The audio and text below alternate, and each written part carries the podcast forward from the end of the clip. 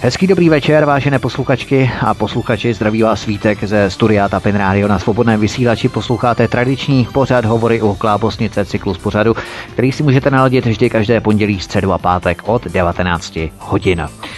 Mladé dívky a ženy trpí anorexií a bulimií. Pomoci se jim dostane z pravidla až v okamžiku, kdy skolabují a ocitnou se v nemocnici. Přitom jde o velmi závažné onemocnění, s jehož následky většinou bojují až do konce svého života. Centrum Anabel se sídlem v Brně vzniklo 2. října roku 2002 a vzniklo právě z potřeby pomoci takto nemocným dívkám ve společnosti. Jde tedy o osoby s poruchou příjmu potravy. Předmětem činností ústavu je poskytování sociálních, zdravotních a vzdělávacích služeb souvisejících s problematikou poruch příjmu potravy, zejména za A provozování registrovaných sociálních služeb, za B provozování zdravotnických služeb, za C provozování lektorské a přednáškové činnosti, za D, pořádání besed, workshopů, výstav a dalších osvětově a informačně edukačních aktivit a za E, provozování terapeuticko-poradenských pobytů. Zakladatelkou centra Anabel je doktorka Jana Sladká Ševčíková, která sama trpěla mentální bulimí od roku 1991, napsala o tom dokonce svou knihu z deníku bulimičky a proto se rozhodla centrum Anabel v roce 2002 založit a zároveň předsedá radě tohoto centra. Dnes přijala pozvání k nám do svobodného vysílače pracovnice na telefonické lince Anabel, která komunikuje s dívkami nebo slečnami, které se rozhodnou vyhledat pomoc právě u centra Anabel. Pro uchování anonymity ještě na začátku zdůrazním a předešlu, že jsme se rozhodli vzhledem ke komunikaci s potenciálními klientkami, jsme se po dohodě rozhodli zveřejnit pouze její křesní jméno. Tedy vítáme u nás Lenku z centra Anabel. Lení, vítej u nás, ahoj. Mm, ahoj, děkuji moc za pozvání. Leni, začneme trošku na začátku. Jak jsi se dozvěděla o centru Anabel, že jsi se rozhodla ucházet se o místo pracovnice na lince centra Anabel a telefonicky komunikovat v podstatě s dívkami, které trpí poruchou příjmu potravy. Jak jsi se dozvěděla o Anabelu? Uh, o Anabel jsem se dozvěděla především jakoby ze své uh, předešlé práce. Uh, kde, kde to bylo? To jsem dělala vlastně v centru, které vede programy primární prevence na školách.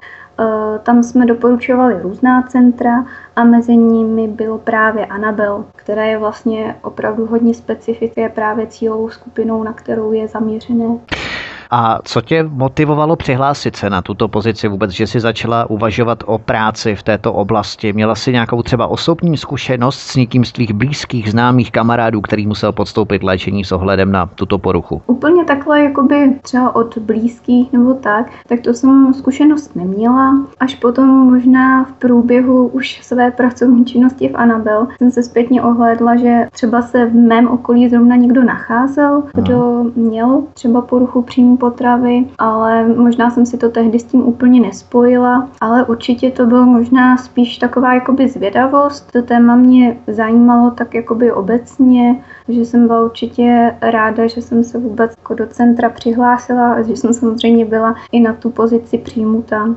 Je známé, že když se člověk vyskytuje v nějakém kruhu, které se specializují na buď na určitou poruchu, anebo nějakou problematiku, takže časem člověk začne hledat i ty poruchy i tam, kde nejsou, tak stalo se ti to třeba i tobě, že si třeba i u sebe nebo i u známých hledala, třeba nacházela třeba nějaké poruchy potravin, když tam v podstatě nejsou, ten člověk jednoduše nemá hlad a ty už si z toho vyhodnocovala. A pozor, tady by mohlo být třeba i něco ohledně poruchy potravy. Jo, myslíš jako třeba nějakou profesní deformaci? Přesně, ano, profesionální deformaci. Uh, musím říct, že jsem si toho obecně začala jakoby víc všímat. Určitě uh, přece jenom má na tom svůj podíl, když člověk jakoby s tou cílovou skupinou takhle pracuje, tak potom si toho víc v okolí všímá. Řekla bych, že je to třeba úplně nějaká jako paranoja, že bych to viděla úplně kolem sebe všude. To ne, určitě si toho akorát víc všímám, protože celkově si myslím, že je důležité o tom mluvit, takže i takhle, když prostě se mě někdo na to téma ptá, nebo má třeba podezření, třeba nějaká kamarádka, že by mohla mít ve svém okolí někoho, kdo by touhle poruchou eh, nebo tuhle poruchu mohl mít, tak eh,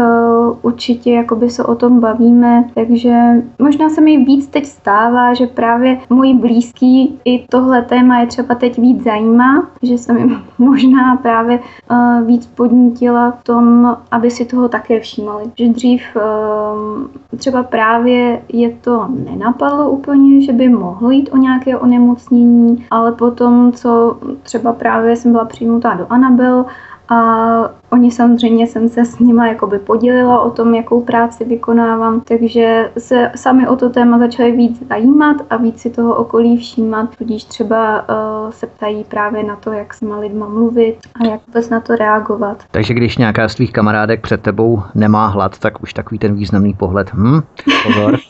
ne, tomu se snažím vyhnout, to určitě ne.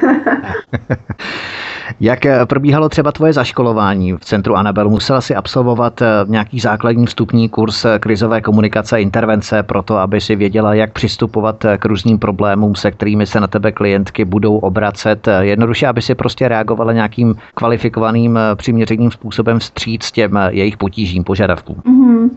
Určitě jakoby na té krizové lince, tak tam je důležité mít jakoby kurz krizové intervence, takže mm, ten, ten jsem si dodělávala a potom jakoby tak obecně eh, prostě zjistit si o tom tématu poruch příjmu potravy co nejvíce, takže z dostupné literatury, určitě i z konzultace s kolegyní, která eh, vlastně tam byla delší čas než já, takže tam mě zaučovala. A jinak jako celkově jsem sociální pracovník, takže máme vlastně povinnost se vzdělávat a každý rok máme Aha. zákonem stanovenou nějakou hodinovou dotaci, kterou musíme naplnit jako dal, dalším vzdělávání, třeba motivačníma rozhovorama a takhle. Ty kvalifikační zaškolovací kurzy v rámci začátku, bylo to příliš náročné pro tebe? Nebo určitě tě to bavilo samozřejmě, ale bylo to náročné? Mm-hmm. Určitě jako ponořit se do toho tématu, tak celkově, jak jsem říkala na začátku, že přece jenom uh, jsem s tím neměla takovou zkušenost třeba s někým blízkým, tak uh, šla jsem jakoby od začátku, že jsem se opravdu se snažila do toho ponořit co nejvíc, uh, načíst si o tom co nejvíc. Um, um, jakoby v tomhle to bylo náročné, že prostě nazbírat na začátku co nejvíc informací. Ale mě to celkem jako bavilo. Myslím si, že i, i vlastně ty kurzy, že prostě člověku to dá zase něco nového, což mm, tak obecně si ráda rozšiřuju hmm. nějaký jakoby znalosti, takže jsem za to byla ráda. Ale jako samozřejmě nešlo to nějak přirozeně, že uh, jsem za dva dny věděla všechno. To, ano, samozřejmě. A tím, jak si střebávala postupně ty informace, tak si třeba i přistoupila k tomu, že si změnila nějakou základní svou životosprávu, nebo to vůbec na to nemělo vliv. Um, životosprávu spíš, řekněme, výživu a tak dále, mm-hmm. stravování? To je zajímavá otázka, protože musím říct, že si postupem času opravdu jako připouštím, že uh, sama to, ten, uh, to stravování nemám ideální. Mm-hmm, možná jsem si všimla hlavně toho daného počtu jídel, co člověk vlastně má sníst během dne, jako mít mezi hlavními chody uh, svačiny a takhle, takže to vím, že já jako obecně nedělám. Mm. A to bychom měli svačit? Mm, tady tohle je už jako přímo otázka na nutriční terapeutku, ale určitě uh, jakoby správná životospráva by se nějak měla odehrávat tak, že ráno by člověk určitě měl snídat, potom si dát nějakou svačinku, potom oběd, zase svačinu, potom večeři a potom je i daná, myslím, nějaká tam jakoby druhá večeře. Samozřejmě zase hmm, záleží. To mě na... zajímá, ta druhá večeře skor. jo, tam záleží, v kolik jakoby člověk jde taky spát a takhle. Ano, a tady toho, do toho bych se určitě nepouštěla, protože nejsem jakoby v tom nastudovaná, takže určitě to už jsou otázky na nutriční terapeutku, ale takhle, když jakoby se o tom bavíme třeba i v rámci jakoby nějakých intervizí s kolegyněmi nebo takhle, tak, eh, tak se asi shodujeme, že málo lidí má ten jídelníček takhle jako úplně ideální. Mm. Zkusme si na začátku vysvětlit, co všechno obnáší nebo co všechno znamená nebo obnáší porucha příjmu potravy. Jak se projevuje z pozice dané dívky slečny, tedy vaší klientky potenciální, a jak se projevuje navenek pro ostatní? Přesně tak, jsou tři. Je teda, jak říkáš, mentální anorexie, tak uh, tam bych řekla, že z těch poruch příjmu potravy je možná uh, jakoby nejznámější pro tu veřejnost. Je to tak, že ty dívky teda omezují jídlo opravdu rapidně, liší Liší se to případ od, případu, nebudu jakoby úplně uvádět jako uh-huh. dopodrobna, ale určitě se to zakládá na tom, že, že drží hladovky nebo jí úplně minimum jídla. Samozřejmě to potom souvisí s jejich váhou, že opravdu klesají na té váze, dostávají se až na podváhu, kdy je... Na hranici kolapsu v podstatě. Ano, kdy už třeba mhm. hrozí ten kolaps a je, je nutná i hospitalizace, že třeba uh-huh. můžou om, omdlít a no, celkově, jak říkáš, může přijít ten ten kolaps organismu. Uh-huh. Tak to je anorexie, zkusme mentální bulimie, to uh-huh. obnáší. Mentální bulimie, eh, řekla bych, že ta veřejnost se vždycky kouká hlavně na poruchu příjmu potravy jako eh, na, dejme tomu, když to řeknu, jako na dívky, které jsou velmi hubené. Uh-huh. Což potom často se nám stává třeba v internetové poradně, že dívky si úplně nejsou jisté, jestli třeba oni zrovna tu poruchu příjmu potravy mají, protože třeba nemají tu zmiňovanou podváhu, ale často třeba jídlo zvrací, používají projímadla, uh, takže ano, i tohle je porucha příjmu potravy a je to uh, zrovna zmiňovaná mentální bulimie, kdy ty dívky se snaží jakoby mm, snězené jídlo nějakým způsobem ze svého těla vyloučit, buď to pomocí různých preparátů, přípravků, jako jsou projímadla, anebo potom uh, zvracení. Tak to je bulimie, mentální bulimie a záchvatovité přejídání, to je takové méně známá, řekněme, diagnostikovaná porucha tak eh, to vlastně spočívá v tom, že ten člověk má jakoby velkou touhu se prostě přejíst. Je to, je to většinou to opravdu souvisí s tou emocionální stránkou, kdy potřebují prostě něco zajíst. Mm, často jakoby by se mohlo zdát, že je to prostě normální přejídání, ale to není. Když se člověk normálně přejídá, tak dokáže jakoby vyhodnotit, kdy třeba opravdu už je plný, má na něco chuť, eh, chce si dát nějaké určité jídlo, třeba čokoládu, uh-huh a opravdu jakoby vnímá tu chuť. Ale u toho záchvatovitého přejídání je to často, často to vypadá tak, že třeba ten člověk opravdu je schopen sníst různé kombinace jídla, často třeba nepředstavitelné kombinace, kdy se snaží třeba zahnat nějakou svoji vnitřní úzkost nebo něco, co ho trápí. Hmm. Takže právě potom se obrací k tomu jídlu. Takže to může být podmíněné třeba i stresem, k tomu se potom dostaneme, je to záchvatovité přejídání. Hmm. Jaké jsou třeba kromě hubnutí viditelné průvodní příznaky nebo jevy, kterých si okolí může povšimnout? Nebo jak můžeme my jako lajci třeba rozpoznat u kamarádky, partnerky nebo v případě rodičů, třeba i u dcery, že některou z těchto poruch eh, anorexie nebo bulimie trpí? Takže to okolí, to si většinou může všímat právě uh, takových příznaků, jak si říkal, kromě jakoby těch tělesných, tak určitě co se týče té psychiky, tak uh, pokud je to třeba u rodičů, tak určitě jakoby to svoje dítě znají, takže ví, jaký má normálně jakoby třeba způsob vyjadřování, jaké má chování. Takže už tady můžou pozorovat nějaké změny. že může to být třeba uh, nějaká přílišná přecitlivělost nebo vznětlivost. Uh, často se taky projevuje uzavírání, potom jakoby uzavírání sama do sebe, uh, takže snaží se vyhýbat třeba i um, společnosti, takže odmítá chodit ven s kamarádkami nebo na různé akce. A... Prostě, aby se neprojevila ta její poruka, myslíš? Nebo uh, zavírání před světem jenom tak prostě psychicky? Zavírání před světem, no je to tak, že chtějí prostě jakoby spíš ano, může s tím souviset to, že třeba, když to vezmeme takhle, že se stydí za svoji postavu a nechtějí jakoby vyhledávat tu společnost, ale může to být i skrz to, že vlastně už toho mají sami na sebe tolik naložené, že vůbec uh-huh. nemají náladu se něčeho dalšího účastnit. Prostě už je to něco, co dřív jim dělalo radost, ale teď e, bych řekla třeba, že uh-huh. to jen nějak, jim to prostě přitěžuje. Tam je v podstatě důležitý ten prvek, že oni nikdy nejsou spokojené s tou svojí postavou, byť třeba se dostanou na tu kýženou váhu, na tu cifru, které chtěli dosáhnout, ale pořád to není ono, pořád chtějí potom méně a méně. To se tam často objevuje, s klientkama se o tom třeba i bavíme, když, eh, když oni eh, zmíní právě, že by chtěli eh, třeba příklad klesnout na svoji nějakou ideální váhu, kterou si zvolili třeba 49 kg, tak se i často doptávám, jestli opravdu je to ta váha, kter- se kterou už oni sami budou spokojené. Hmm. Často si dokáží i přiznat, že když, se, když si představí, že by se na tuhle váhu dostali, tak že asi jim to nebude stačit a že by chtěli potom ještě mít. Někdy, někdy opravdu jsou přesvědčené, že tady tohle to už bude prostě to, co jim bude stačit. Ale jak říkáš, mm, často to tak není a chtějí naopak ještě více jakoby tu svoji na té své váze klesat. Chtějí pořád snižovat tu laťku a trumfovat pořád no. méně a méně. Současný trh je přesycený různými informacemi o výživě. Ty informace jsou často velmi protihůdné. Například jedna skupina vědců uvede průzkum o škodlivosti mléka, jiná skupina vědců to zase vyvrátí a tak se to děje téměř se vším s některými položkami potravin.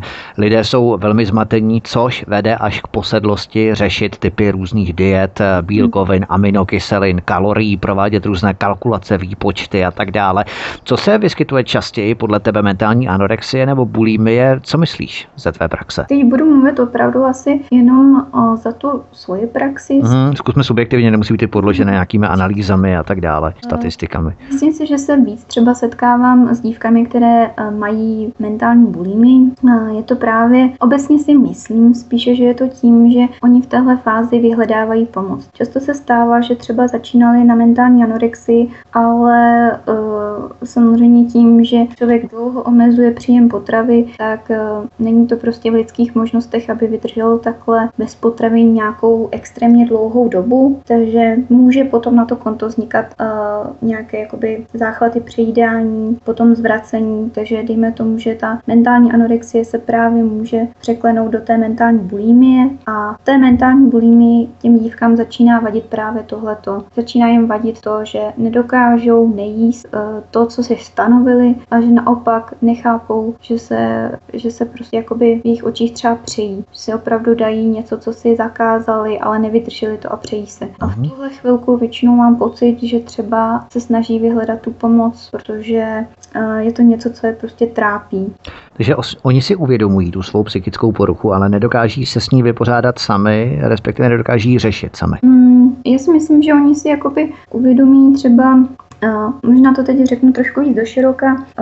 Často k nám přichází klientky, které u sebe pozorují jakýsi rozpor. Na jedné straně se jim líbí, že je okolí oceňuje třeba za to, že zhubnuli, že mají tak jakoby hmm. hezčí postavu, jsou spokojené s tím, že jejich váha je nižší. Ale na druhé straně je i něco, co jim vadí. A to může být právě to, co je spojené právě s jídlem. Jako výčitky z jídla, výčitky z toho, že snědli něco, co neměli, eh, že nedokáží dodržet ten svůj jídelníček, co si oni sami nastavili a s hmm. tím se na nás často jakoby už obrací, že chtějí řešit tady tohleto. Samozřejmě už tady tohleto je pro nás jakoby styčný bod, že tam vnímáme, že ta situace je pro ně nějakým způsobem, sice ano, nějakým způsobem jim to něco dává, ale vnímají tam i to, že jim to něco bere, že jim to už nějak ovlivňuje život. A už v téhle fázi si myslím, že je dobré na tom pracovat a oni už mají aspoň částečnou motivaci něco řešit. I když to třeba teď není ta váha, ale může to být právě to jídlo a na to můžeme pracovat. Uh-huh.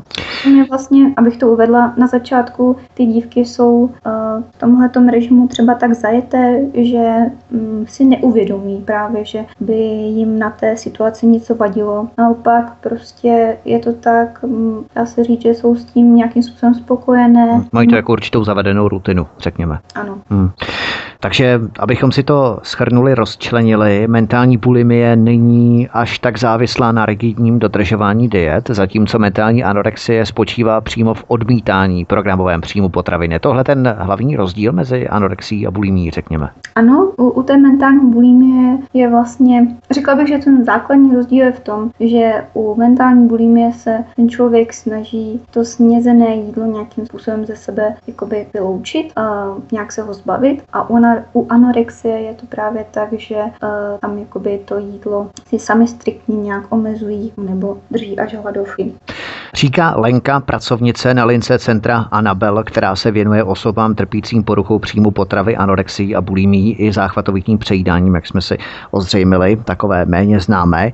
Posloucháte svobodný vysílač od mikrofonu a zdraví vítek. My si dáme teď právě hudební pauzu, no a po ní budeme pokračovat dále v našem zajímavém vyprávění a povídání. Hezký večer.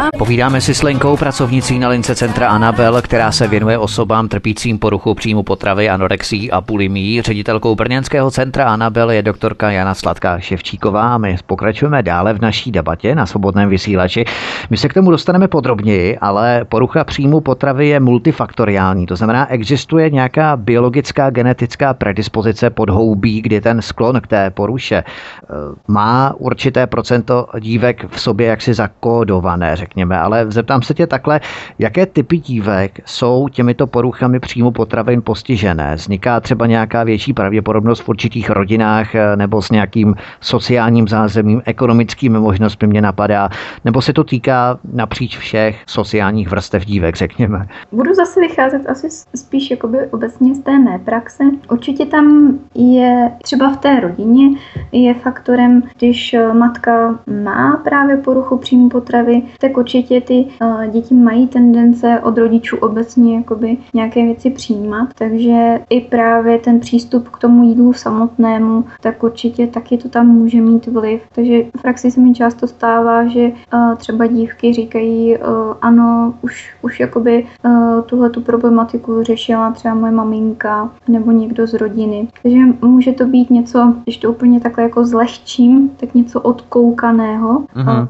Potom obecně, co se jakoby no, u těch našich klientek třeba opakuje, co se týče nějakých vlastností nebo tak, tak eh, často jsou to dívky, které jsou opravdu uh, inteligentní, jsou, jsou to často jakoby dívky, které mají jakoby rysy um, perfekcionalismu, takže opravdu často jsou uh, cílevědomé, mají to jakoby všechno nalinkované, tak jak, jak by to mělo být, Jasně, jak to je.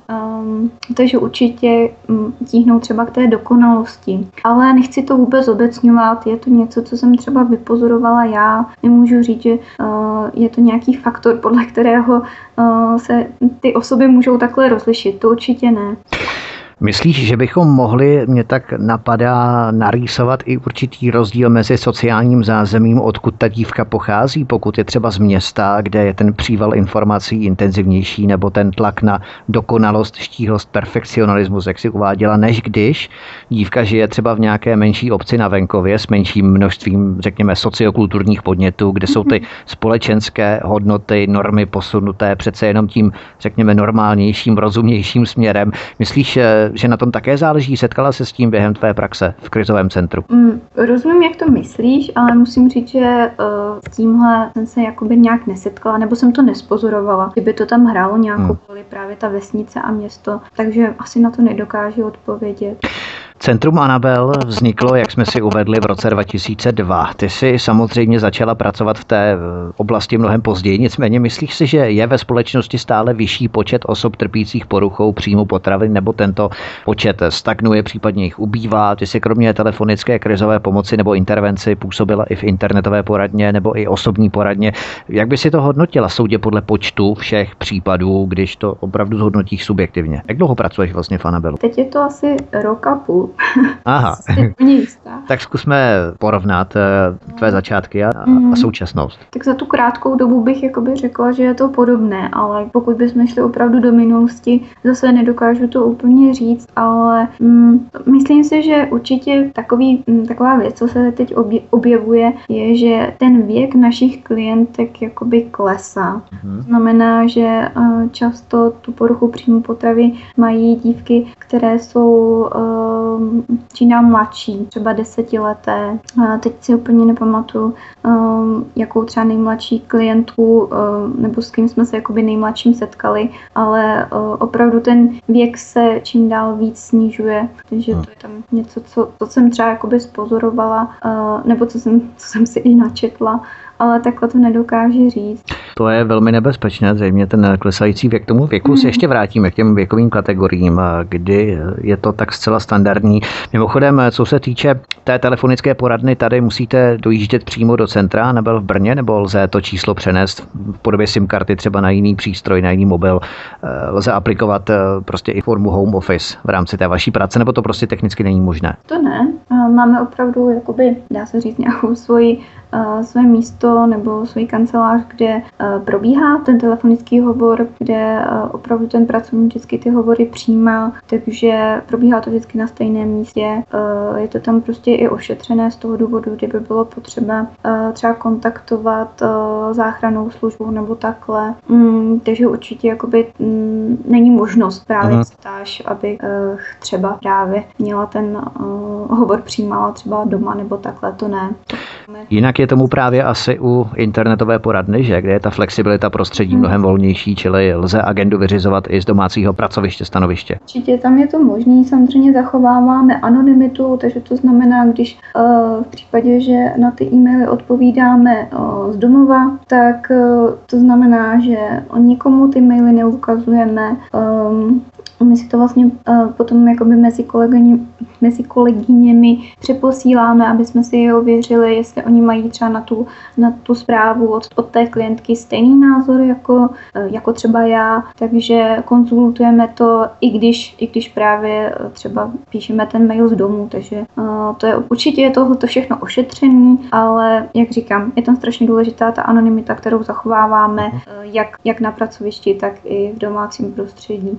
Máte třeba i nějaký vnitřní kodex Anabelu, dokdy musíte, nebo dokdy je asi tak eh, důležité odpovědět na tu zprávu, jestli třeba do několika, řekněme, dvou, tří hodin nebo ještě déle, pokud je zpráva závažnějšího charakteru. Jo, na té internetové poradně je stanovený pět pracovních dnů, eh, nezapočítává se ten den přijetí zprávy. Uh-huh. V té době opravdu musí být eh, ta odpověď odeslaná.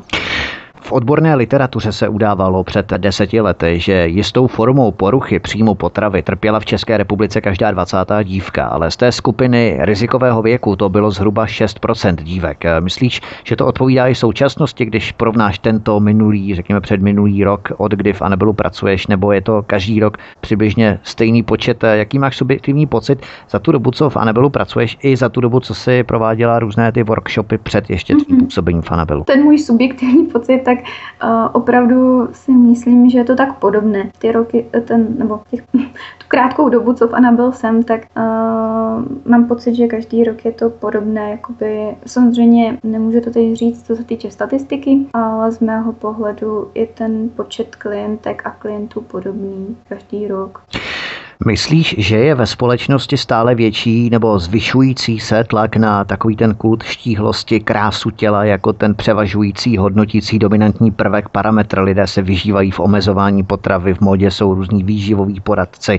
Že to všechno tvoří koktejl nebo jakési podhoubí pro vyšší počet anorektiček a bulimiček? Mm, myslím si, že určitě ten tlak té veřejnosti, obecně těch médií je velký, takže určitě ty slečny ženy si z toho uh, samozřejmě to nikoho nenechává jakoby úplně chladným, když nám jakoby ty média předkládají, jak by měla vypadat ideální žena a tak. Takže určitě ten tlak je velký. Na jednu stranu musím říct, že Eh, že se obecně snaží se tomu, k tomu jakoby nějak přistupovat, snaží se to třeba, když teď zmíním eh, nějaké modelingové agentury, takhle snaží se to měnit. Myslím si, že právě ve Francii byl i přijatý zákon, kde uh, mají jakoby stanovené BMI, což je ten Body Mass Index, uh, to je poměr výšky a váhy, uh-huh. od který nesmí ta modelka klesnout, tak aby právě zamezili tomu, aby ty modelky měly právě tu velkou podváhu, jako to bylo v minulosti. Takže v tomhle tomu jsem za to ráda,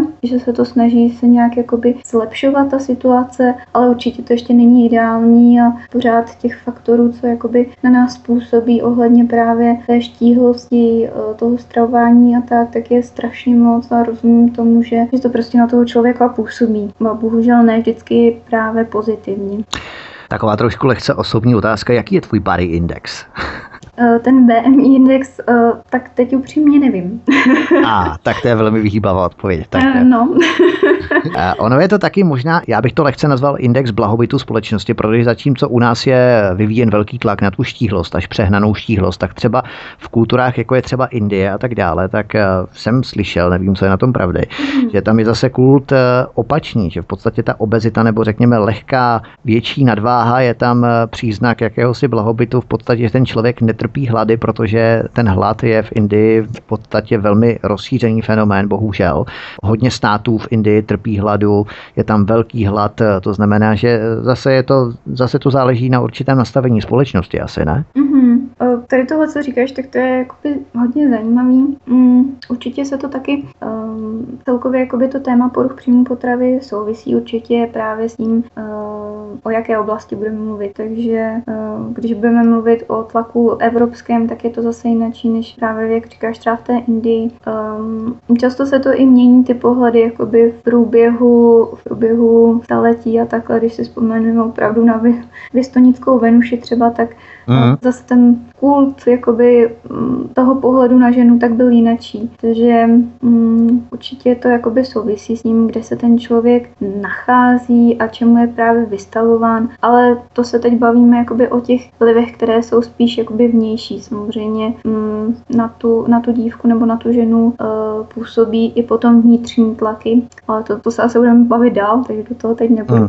dávat. Určitě tam zase záleží na preferencích partnerů a preferencích opačného pohlaví, kdy muž třeba vyžaduje nebo preferuje ženu takzvaně krev a mléko. To znamená, že není takový akcent právě na tu její štíhlost a tak dále. To samozřejmě záleží na právě sociálním postavení, řekněme. A... Hmm, tam i třeba tomu, tom, co říkáš, tak eh, často třeba, když k nám přichází eh, partneři, kdy třeba právě ta dívka má poruchu příjmu potravy a ten partner ji chce nějak podpořit v tom, aby právě mm, se vyléčila, tak opravdu on sám říká, že se o tom spolu baví a že jí právě i se snaží jako vysvětlit, že, a, že nevadí, že přibere kila, že prostě pořád bude hezká, že na té váze jako tolik nezáleží a takhle. Tam už je to hodně o tom vnímání té dívky samotné. Tam si myslím, že když to přijde jakoby do toho stádia, tak uh, tam opravdu uh, samozřejmě je důležité to, co nám okolí říká, ale um, už nepomůžou takové ta, taková ta slova, uh, ale vždyť, vždyť musíš přibrat, abys byla právě hezká holka a takhle. Takže tam si myslím, že už je to takový trošku, uh, trošku složitější. No. Uh-huh. Co ale když namítnu, že stejně to můžeme pozorovat u lidí trpících nadměrnou nadváhou, obezitou, že je to stejné rozšíření společenský fenomén, tedy přemíra potravy stejně jako omezování potravy. Co podle tebe převládá? Těžko říct teda na tohleto odpovědět. Myslím si, že určitě obě dvě strany jsou prostě um, Není, není to jakoby pro toho člověka dobré. Samozřejmě jak ta obezita, tak porucha příjmu potravy potom mají vliv na ten zdravotní stav toho člověka. Uh, takže není prostě ideální, ani když ten člověk přemí, uh, přijímá příliš mnoho jídla, ani když právě to jídlo omezuje. Řekla bych, že je to jakoby nebezpečné. Ode zdi ke zdi v podstatě uh-huh. extrém na obou stranách. Určitě. Uh-huh.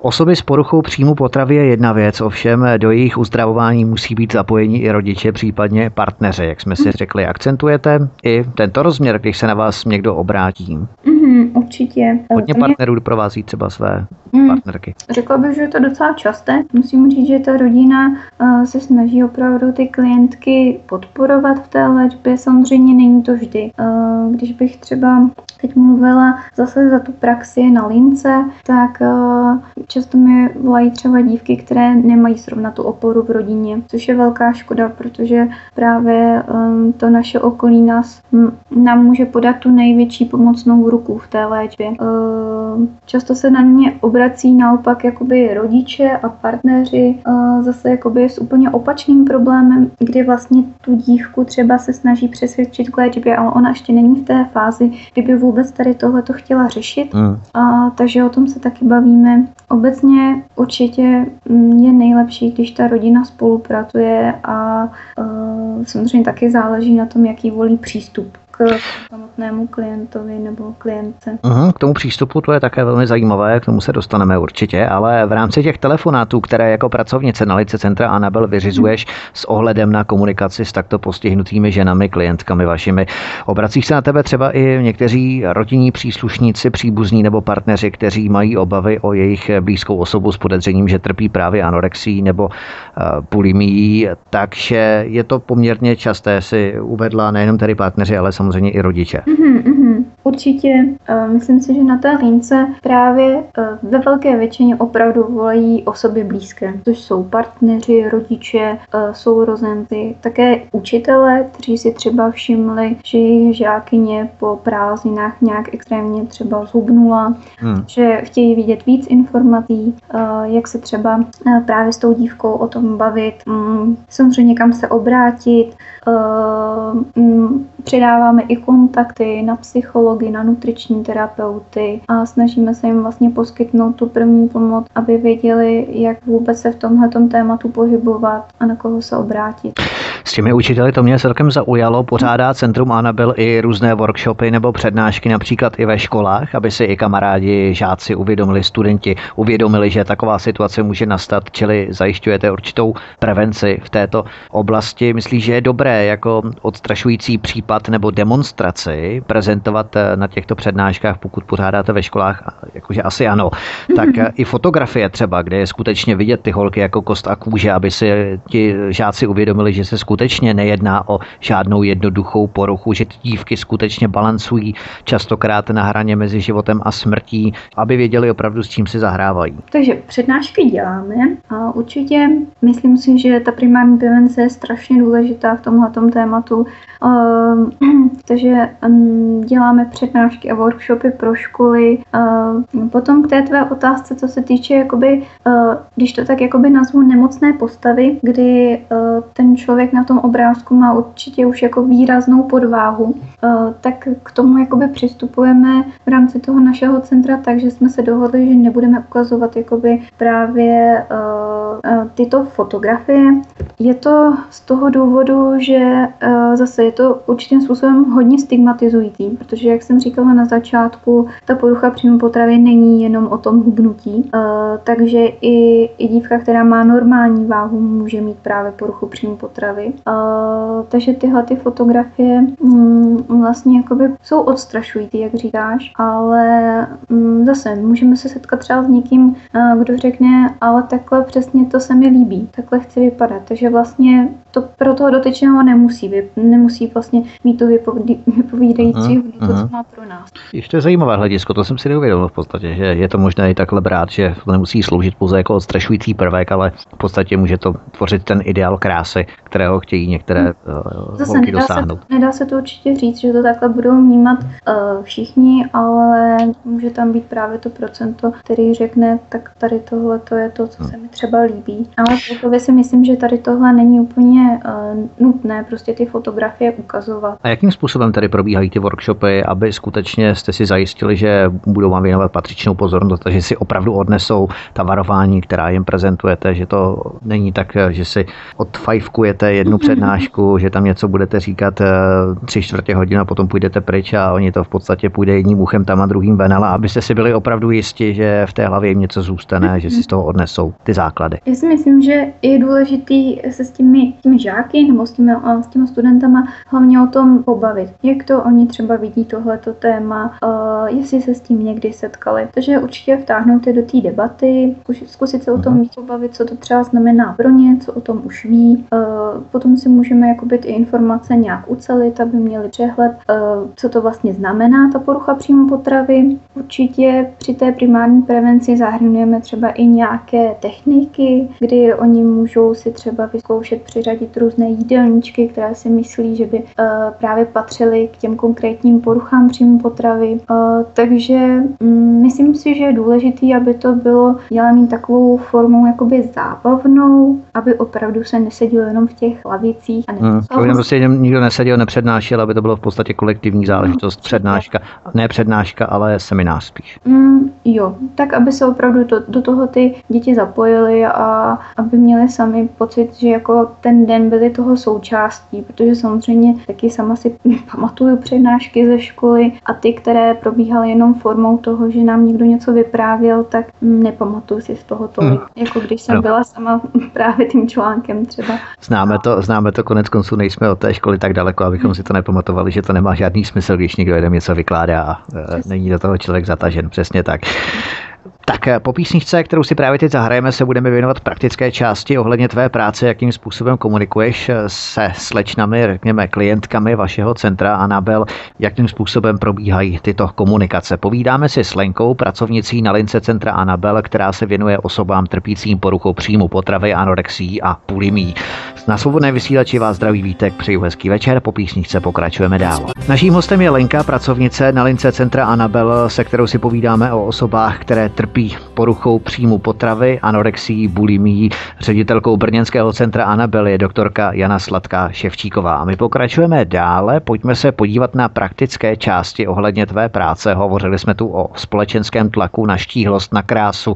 Tvoří tyto nesmyslné nároky faktor, kterým se ženy, dívky podle tebe nadměrně trápí, tedy nejenom z toho medicínského hlediska, řekněme, ale hlavně se jedná o mentální, psychologickou záležitost, nebo s jakými problémy se na tebe převážně klientky obracejí, pokud vám volají při komunikaci na telefonu? Tak určitě, eh, pokud to mám vzít jako přímo, čeho se ty hovory týkají, tak často eh, ty dívky a ženy eh, volají třeba právě kvůli tomu, aby se informovali, co, co v té situaci mají dělat. Takže můžou být ve fázi, kdy si řeknou, dobře, tak teď už mě ta situace opravdu nevyhovuje. Vnímám, že je to pro mě nějaká potíž, která mě jakoby omezuje v tom životě, takže bych chtěla vyhledat tu pomoc a na základě toho už se spolu můžeme bavit o tom, na koho se mají obrátit. Hmm, potom to můžou být určitě i dívky, které třeba uh, jsou v takové fázi, kdy uh, na jedné straně, jak už jsme se bavili, na jedné straně jim něco jakoby vadí, uh, na druhé straně pořád si nejsou jisté, jestli vlastně uh, chtějí, chtějí se léčit, takže i o tom se spolu můžeme bavit. Uh, není to striktně dáno, že ty dívky musí zavolat ve fázi, kdy už prostě stoprocentně chtějí tu situaci řešit. Můžou být ve fázi, kdy prostě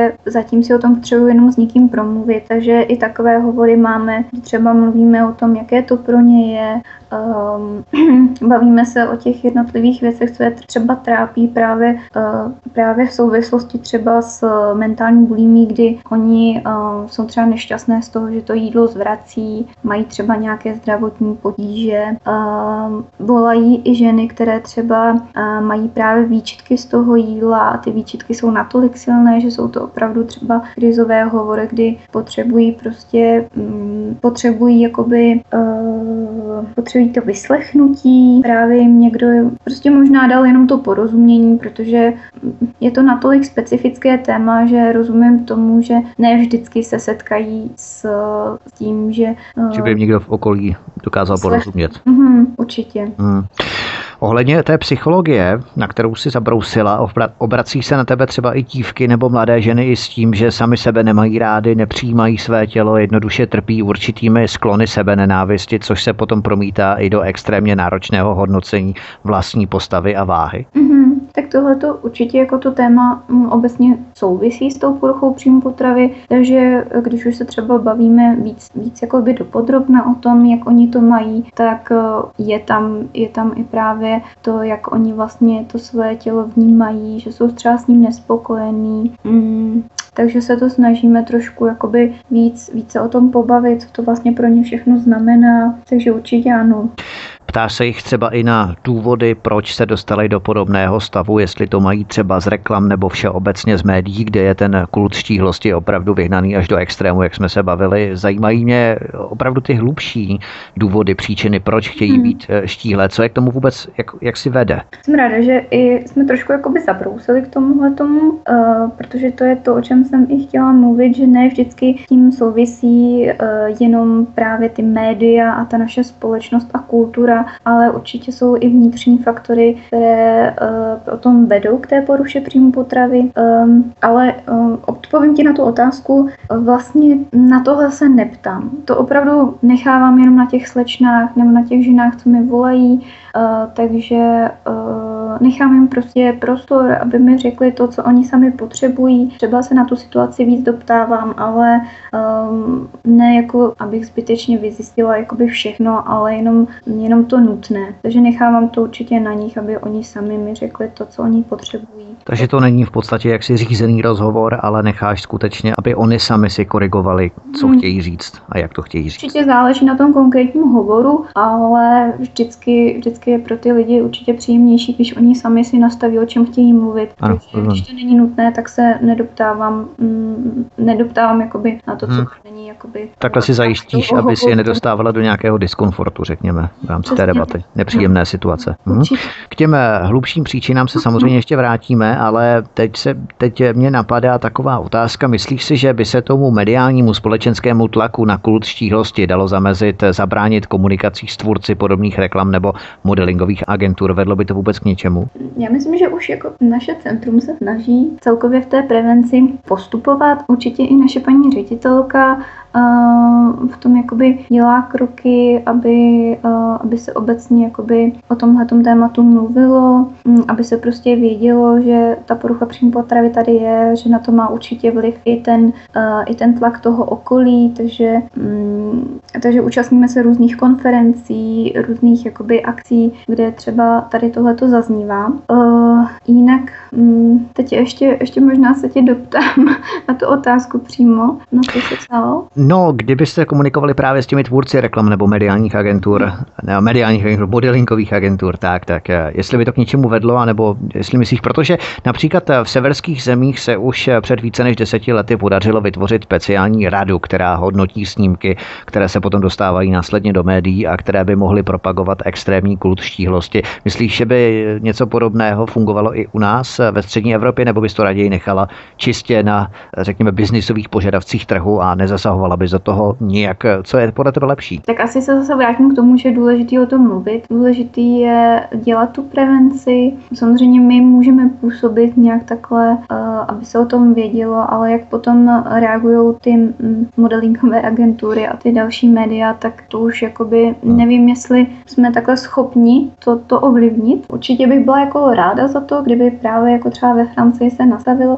nějaký takový zákon, který by tohle to ošetřil, kde by vlastně se striktně vlastně řekl, že opravdu modelka, která má takhle výraznou podváhu, by spíš jako měla právě, aby se to neprezentovalo jako nějaký ideál krásy, ale prezentovalo uh-huh. se to tak, že opravdu už je tady něco špatně, že je to nějaká nějaká věc, co by se měla řešit. Takže to by určitě za mě jako by bylo dobré.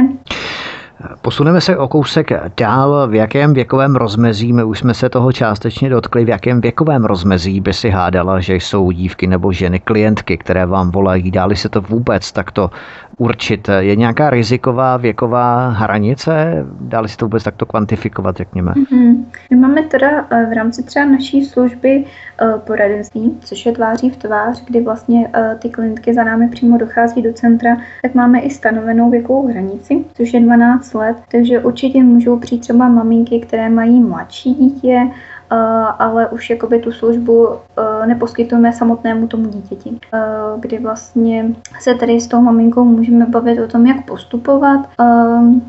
Myslím si, že k nám dochází nedokážu úplně takhle říct přímo, tu cí, cí, přímo ten věk těch klientů.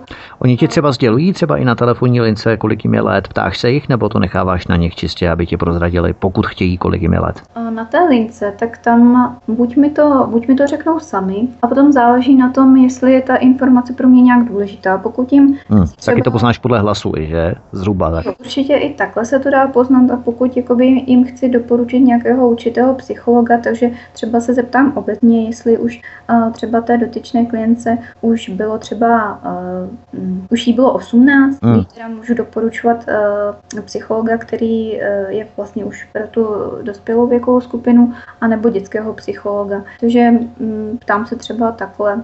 Centrum Anabel poskytuje individuální poradenské služby, a to jak psychologické, nutriční, tak i sociální. Musíš ty jako pracovnice na lince Centra Anabel zvládat alespoň elementární základy z těchto tří kategorií, nebo jaký je tvůj postup eh, v rámci komunikace s dívkami, co musíš všechno znát a vědět, aby si s nimi mohla kvalifikovaně komunikovat, jak si? Mm-hmm. Uh, tak to souvisí s tím, o čem jsme se bavili na začátku, či ta krizová intervence, uh, tak ta je důležitá, Takže mm, záleží na tom, jaký je to druh hovoru. Pokud je to nějaký krizový hovor, tak postupujeme takhle. Mm, a potom určitě na to mám právě, nebo potom určitě vycházím z toho, co jsem vlastně jakoby získala ty informace o tom, co je to porucha příjmu potravy, jak vlastně s těmi lidmi komunikovat a celkově jak k ním přistupovat. Takže, takže určitě tady tohle je důležitý. Celkově seznámit se prostě s touhletou problematikou. My jsme tu řešili, jaké povahy většinou bývají nejčastější dotazy klientek, které do Anabelu volají, co většinou sdělují, na co se nejčastěji ptají.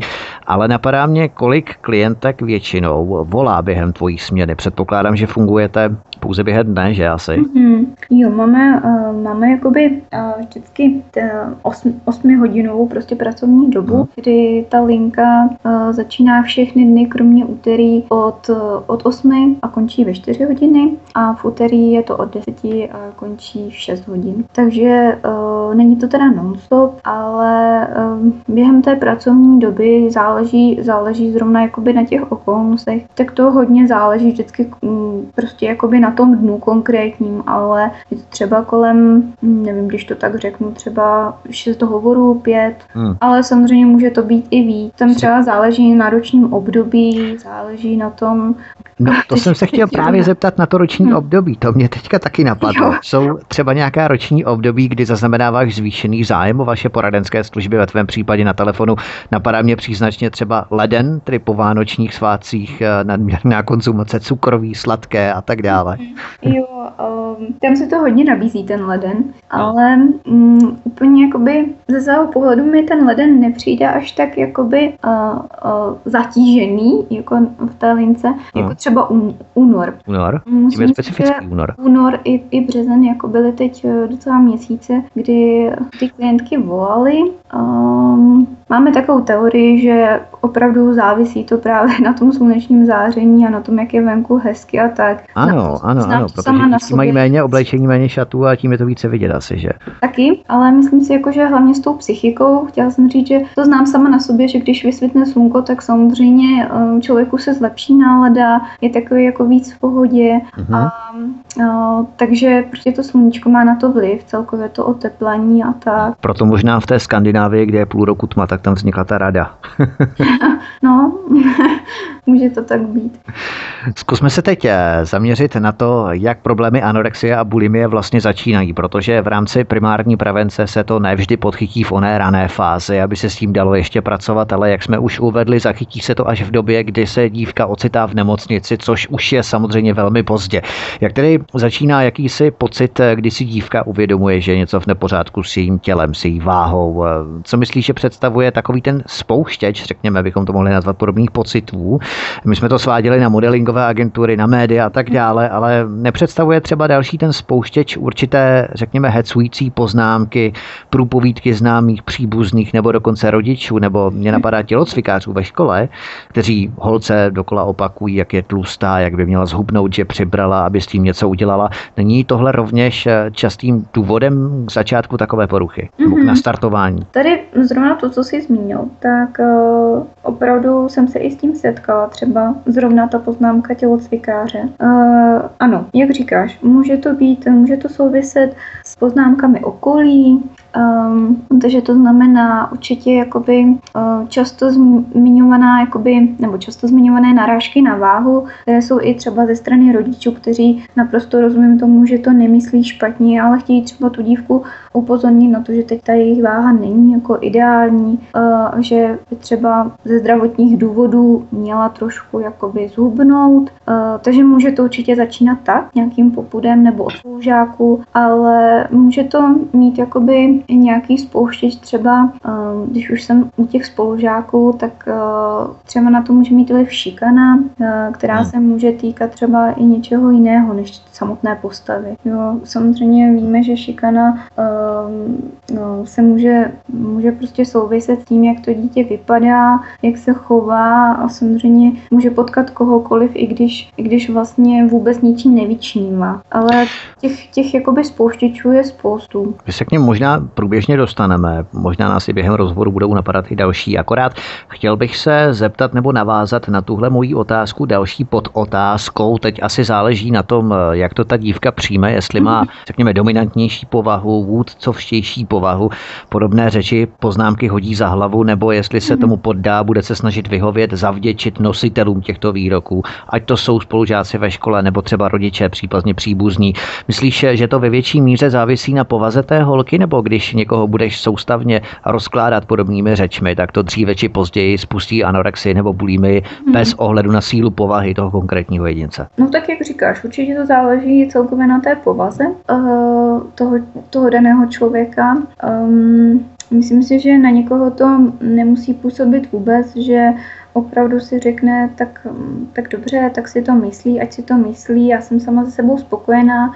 A někdo, kdo už sám jakoby třeba mm, tuhle tu otázku v sobě řeší, právě že třeba není úplně spokojený s tou svojí postavou, takže určitě na něj tyhle, ty, uh, tyhle ty, um, poznámky a posměšky můžou působit daleko, daleko hůře než právě na tohle člověka, který, uh, který je sám se sebou v pohodě.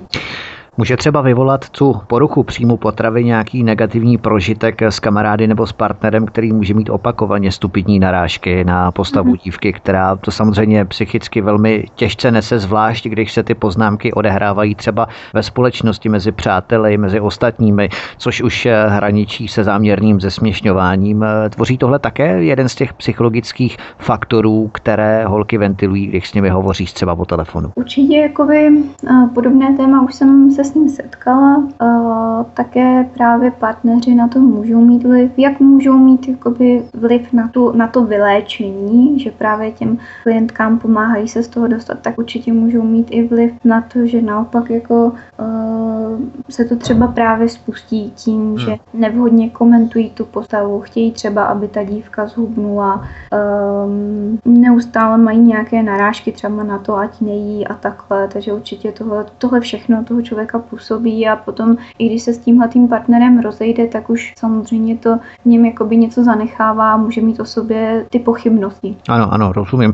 Bývá třeba i předmětem vyvolání těchto poruch eh, sexuální zneužívání nebo rozvrácené manželství rodičů. Figuruje tam i podobné psychické trauma, které spouští mm-hmm. tyto poruchy příjmu potravy z toho, co ti dívky třeba sdělují. Jak ta porucha příjmu potravy souvisí opravdu uh, s tím vnímáním sebe sama, tak určitě tam právě figuruje i to, jak jsi zmínil, třeba to sexuální zneužívání. Uh, je to, není to, není to úplně jakoby vzácné v tomhle opravdu. Aha, já jsem právě myslel, vidíš, že jo. Jo, tak uh, tady hmm. to opravdu to hraje roli. Samozřejmě, když půjdeme víc do hloubky, tak to sexuální zneužívání souvisí, souvisí právě s tím, jak potom ta dívka sama sebe vnímá. A jestli jakoby bylo proti její vůli nějak s ní nakládáno, tak samozřejmě se to potom odráží v tom, jak ona jakoby svoje, svoje tělo přijímá, jak ho, jak ho jako má ráda a takhle. Takže samozřejmě ta porucha příjmu potravy se tady může rozvinout. Povídáme si s Lenkou, pracovnicí na lince centra Anabel, která se věnuje osobám trpícím poruchou příjmu potravy, anorexii a bulimii. My si zahrajeme písničku, dáme si hudební pauzu a po písničce budeme pokračovat dále v naší debatě. Podíváme se na další faktory, které spouští a způsobují tuto poruchu příjmu potravy. Hezký večer. Lenka, pracovnice na lince centra Anabel je naším dnešním hostem. Povídáme si o poruchách příjmu potravy, o anorexii, o bulimii, mentální anorexii, mentální bulimii. A my pokračujeme dále v tom, co jsme načali před písničkou. Tady můžeme totiž pozorovat náběh nejprve dieta, potom záchvaty přejídání, následně se tělo té potravy zbavuje vědomě, to znamená zvracení a už se ocitáme v tom zacykleném kruhu mentální bulimie. Nebo jak to začíná, jak to vzniká v podstatě i v rámci té mentální bulimie. Teď se zaměříme na tuto poruchu. Víceméně si to jakoby popsal i. Aha. Určitě to může právě jakoby souviset těma dietama, kdy eh, člověk v tom nenajde úplně tu zdravou míru. A myslím si, že určitě by, eh, pokud jako ženy přemýšlí nebo dívky přemýšlí, že by, eh, že by třeba chtěli, chtěli zhubnout a mají právě zájem jako držet nějakou dietu, tak určitě by se o to měli poradit s nutriční terapeutkou, která jim v tomhle může dát odbornou radu, může jim nastavit jídelníček vzhledem k jejich postavě, vzhledem k tomu, jaký, jaký mají jako životní styl, to znamená, jestli jsou třeba sportovně založené. Takže na tom všem se vlastně, nebo s tímhle vším souvisí nastavený jídelníček, takže určitě bych jako doporučila, aby se poradili spíše s odborníkem než s internetem. Existuje totiž ještě třetí porucha, která nemá diagnózu a to je stres, který se potom odráží v jídle a to se právě plete i s bulimí. Jaký je mezi tím rozdíl? To bych možná trošku narazila právě na to záchvatovité přejídání. Uh-huh. A samozřejmě jako když je člověk ve stresu, tak může jíst a nemusí to být záchvatovité přejídání. Člověk se může uklidnit opravdu tu, třeba tím, že si vezme uh, čokoládu nebo čipsy, prostě něco, co ví, že potom se mu jakoby nějak uleví. Uh, takže v tomhle tom bych řekla, že to ještě není jakoby něco, něco čem by jako um, měli třeba hledat nějakou diagnózu nebo takhle. Uh, to záchvatovité přejídání, to jsem říkala, tam už člověk člověk opravdu hmm. Eh, bojuje s tím, že mm, má nepřekon, nepřekonatelnou touhu něco sníst. Cokoliv. Kdy, ano, tu touhu nemůže ničím jakoby zaplašit, nemůže se soustředit na nic jiného, jenom na to, že prostě musí teď jakoby něco snít. A to právě souvisí i s tím, že třeba takovéhle stavy prožívá eh, v různých životních situacích. Často se to opakuje, třeba ráno má pohovor se šéfem, takže předtím eh, má právě tendence se nějakým způsobem uklidnit. A tady tohle to je právě ten pro něj jakoby škodlivý způsob uklidňování, který mu stejně nic nepřinese, protože často po tomhle přejedení přichází výčitky, proč jsem se přejedla. Hmm. Takže paradoxně tomu člověku je ještě potom hůře. Holky se potom pouští do různých riskantních podniků, jako je držení diet nebo přímo hladovek, což už je další fáze, řekněme z té mentální prvotní fáze posunutá do reálné fáze. Jak se projevuje anorexie na rozdíl od eh, zcela eh, standardní diety, které ženy asi rády, nebo nevím jestli rády, ale čas od času drží a promítá se to do častých předmětů hovorů, jaké diety jsou nejlepší? A to je takový ten běžný cvrkot, bych to nazval, když to některé holky baví vést hodinové diskuze a hovory o různých typech diet, ničemu to neublíží, ale jak poznáme, že už ta dieta překračuje určitou zdravou, rozumnou mez a překlápí se do té kritické fáze nebo do toho kritického stavu anorexie. Ten rozdíl. A samozřejmě, když se někdo mluví, když se někdo baví uh, právě o dietách a celkově o tom, jako co si dal ráno k snídaní a co by si měl dát a takhle, takže to hned nemůže, nebo nebu, nemusí to vůbec znamenat nějakou potíž. Hmm. Uh, uh, řekla bych, že uh, u té mentální anorexie uh, právě dívky mají často jakoby potřebu třeba o tom uh, jídle mluvit, uh, často třeba i potom um, na facebookových skupinách nebo na různých stránkách si právě srovnávají to, co jedli, co nejedli, co můžou jíst, nemůžou. Tam je vlastně hlavní známka, že oni si jako hodně hlídají kalorie, takže si i píšou, kolik, jaká potravina má kalorií a podle toho si skládají právě ty jídelníčky, které pro ně jsou už opravdu. Takže eh, když už eh, třeba ten člověk vnímá u té své dcery nebo partnerky nebo kamarádky, že eh, vlastně předmětem toho jeho, jejího každodenního zájmu je hlavně to jídlo a stravovací režim obe, obecně, tak tam bych už možná jakoby trošku, trošku byla opatrná a tu hm, situaci trošku víc mapovala, jako o, co, o co tam zrovna jakoby běží, jestli opravdu už to není uh, něco, co by pro tu dívku mohlo být nějak jakoby nebezpečné. To znamená, laicky můžeme prohlásit, že rozdíl mezi obyčejnou dietou a anorexií je tehdy, kdy to jídlo začne jak si ovládat naprosto život toho dotyčného nebo té dotyčné a v tom okamžiku můžeme říct, že už je to v té kritické fázi anorexie. Přesně tak. Ty, mm, ty dívky vlastně obecně s poruchou potravy uh, často potom, jak říkáš, to, to stravování, diety a všechno všechno, co s tím letím souvisí s tou postavou, tak vlastně je to, je to hodně zahlcuje je to přesně jakoby každodenní hmm. denní život tady tohle. Mhm. Takže jít s kámoškou do cukrošky na zákusek, jít s přáteli na večírek nebo na rodinnou oslavu, kde bude nějaká grilovačka, barbecue, tak je to v pořádku, pokud to není problém, ale pokud dotyčná osoba není schopná akceptovat tyto běžné události, už bychom se měli být na pozoru. Mm-hmm. Tak v tomhle mi trošku nahráváš, že i tohle jsou moje hovory, že opravdu třeba dívky řeší, že musí jít eh, na nějakou oslavu rodinou, na narozeniny a že právě tam bude spoustu jídla, hmm. které vlastně oni buď mají strach, že se přejí, nebo, nebo že ostatní třeba budou nutit do toho jídla, což oni samozřejmě, eh, je to pro ně hodně náročný tady tohle, že vůbec jakoby se na ně strhává pozornost, ano, ano. že to okolí vůbec jakoby zkoumá, co jí a nejí, takže to jsou situace, kterým samozřejmě oni by se rádi vyhnuli a působí to na ně určitě stresuje.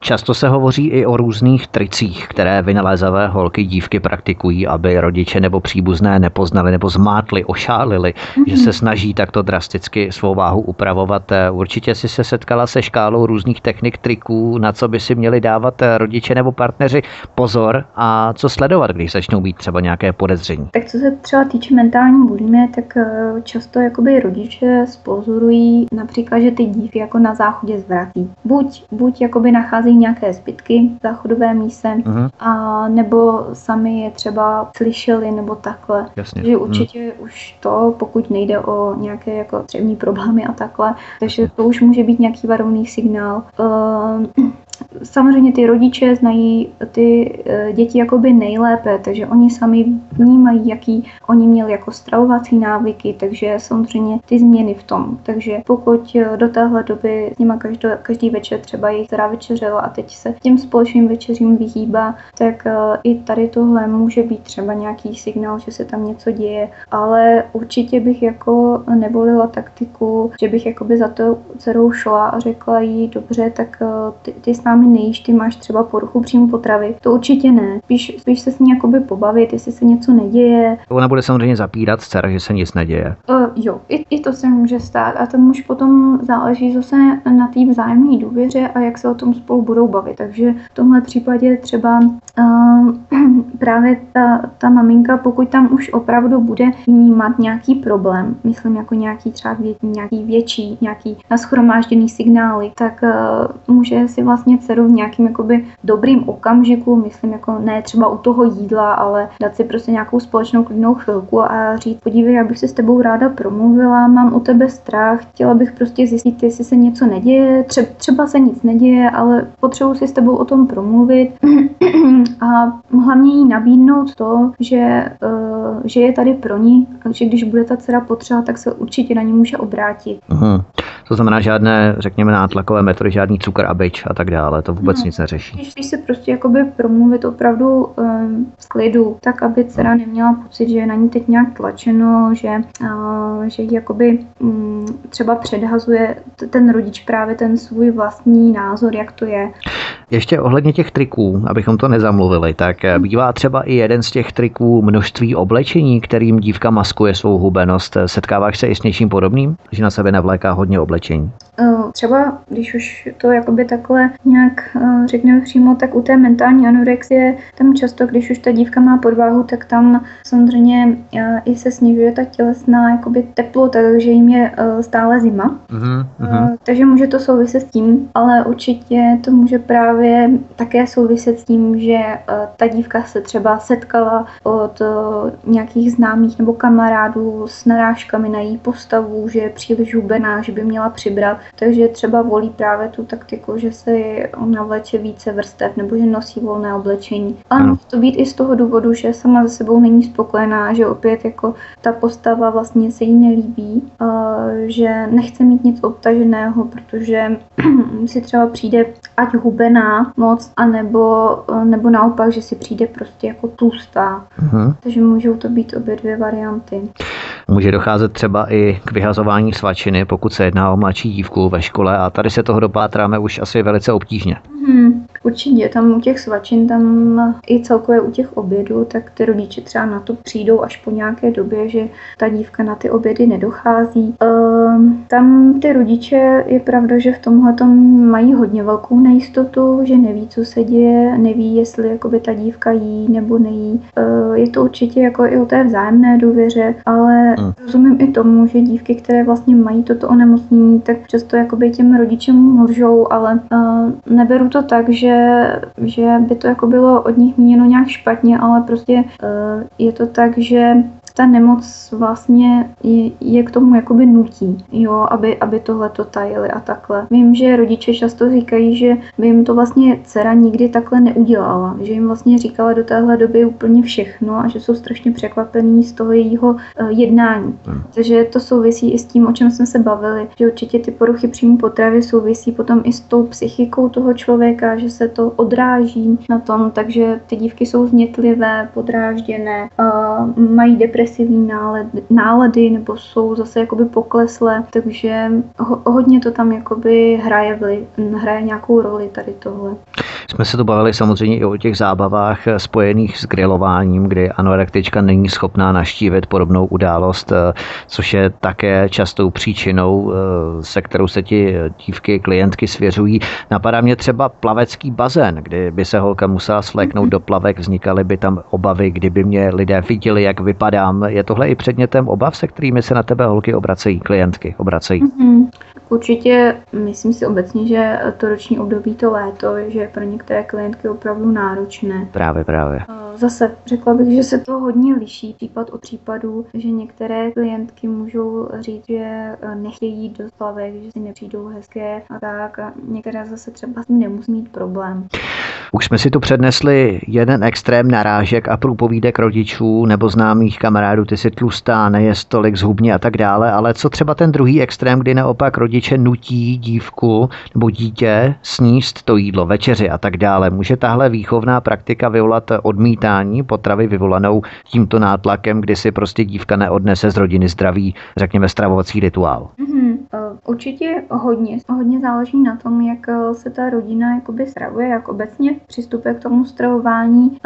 Neřekla bych, že když se ta rodina bude stravovat nějak jakoby v našich očích e, nějak jakoby špatně, takže to musí mít nutně důsledek poruchy příjmu potravy, ale může to mít jakoby na to vliv. Um, nedokážu říct, jestli zrovna tady tyhle slova můžou jakoby s tím nějak souviset. Uh, myslím si, že každá ta rodina to má nějak nastavené, jak k tomu přistupuje um, určitě nějak se jakoby uh, s tím dítětem domluví. Já si jenom vzpomínám, že třeba tady tohleto jsem neměla moc ráda ve školkách nebo ve školce a ve škole, kdy opravdu nás nutili dojídat to jídlo. To je pravda. A to bylo za každou cenu, i když jsme to jídlo neměli rádi, což si myslím, že to snad jakoby v rodinách se úplně neděje, že prostě ví, že no. dceři ne, nechutná rajská omáčka, takže ji nebudou do toho nutit. Uh-huh. Ale to... Nevím, jestli naražíš přímo na mě, ale já nemám rád rajskou rajskou máčku. No, já, já nemám ráda taky rajskou máčku. Aha, takže...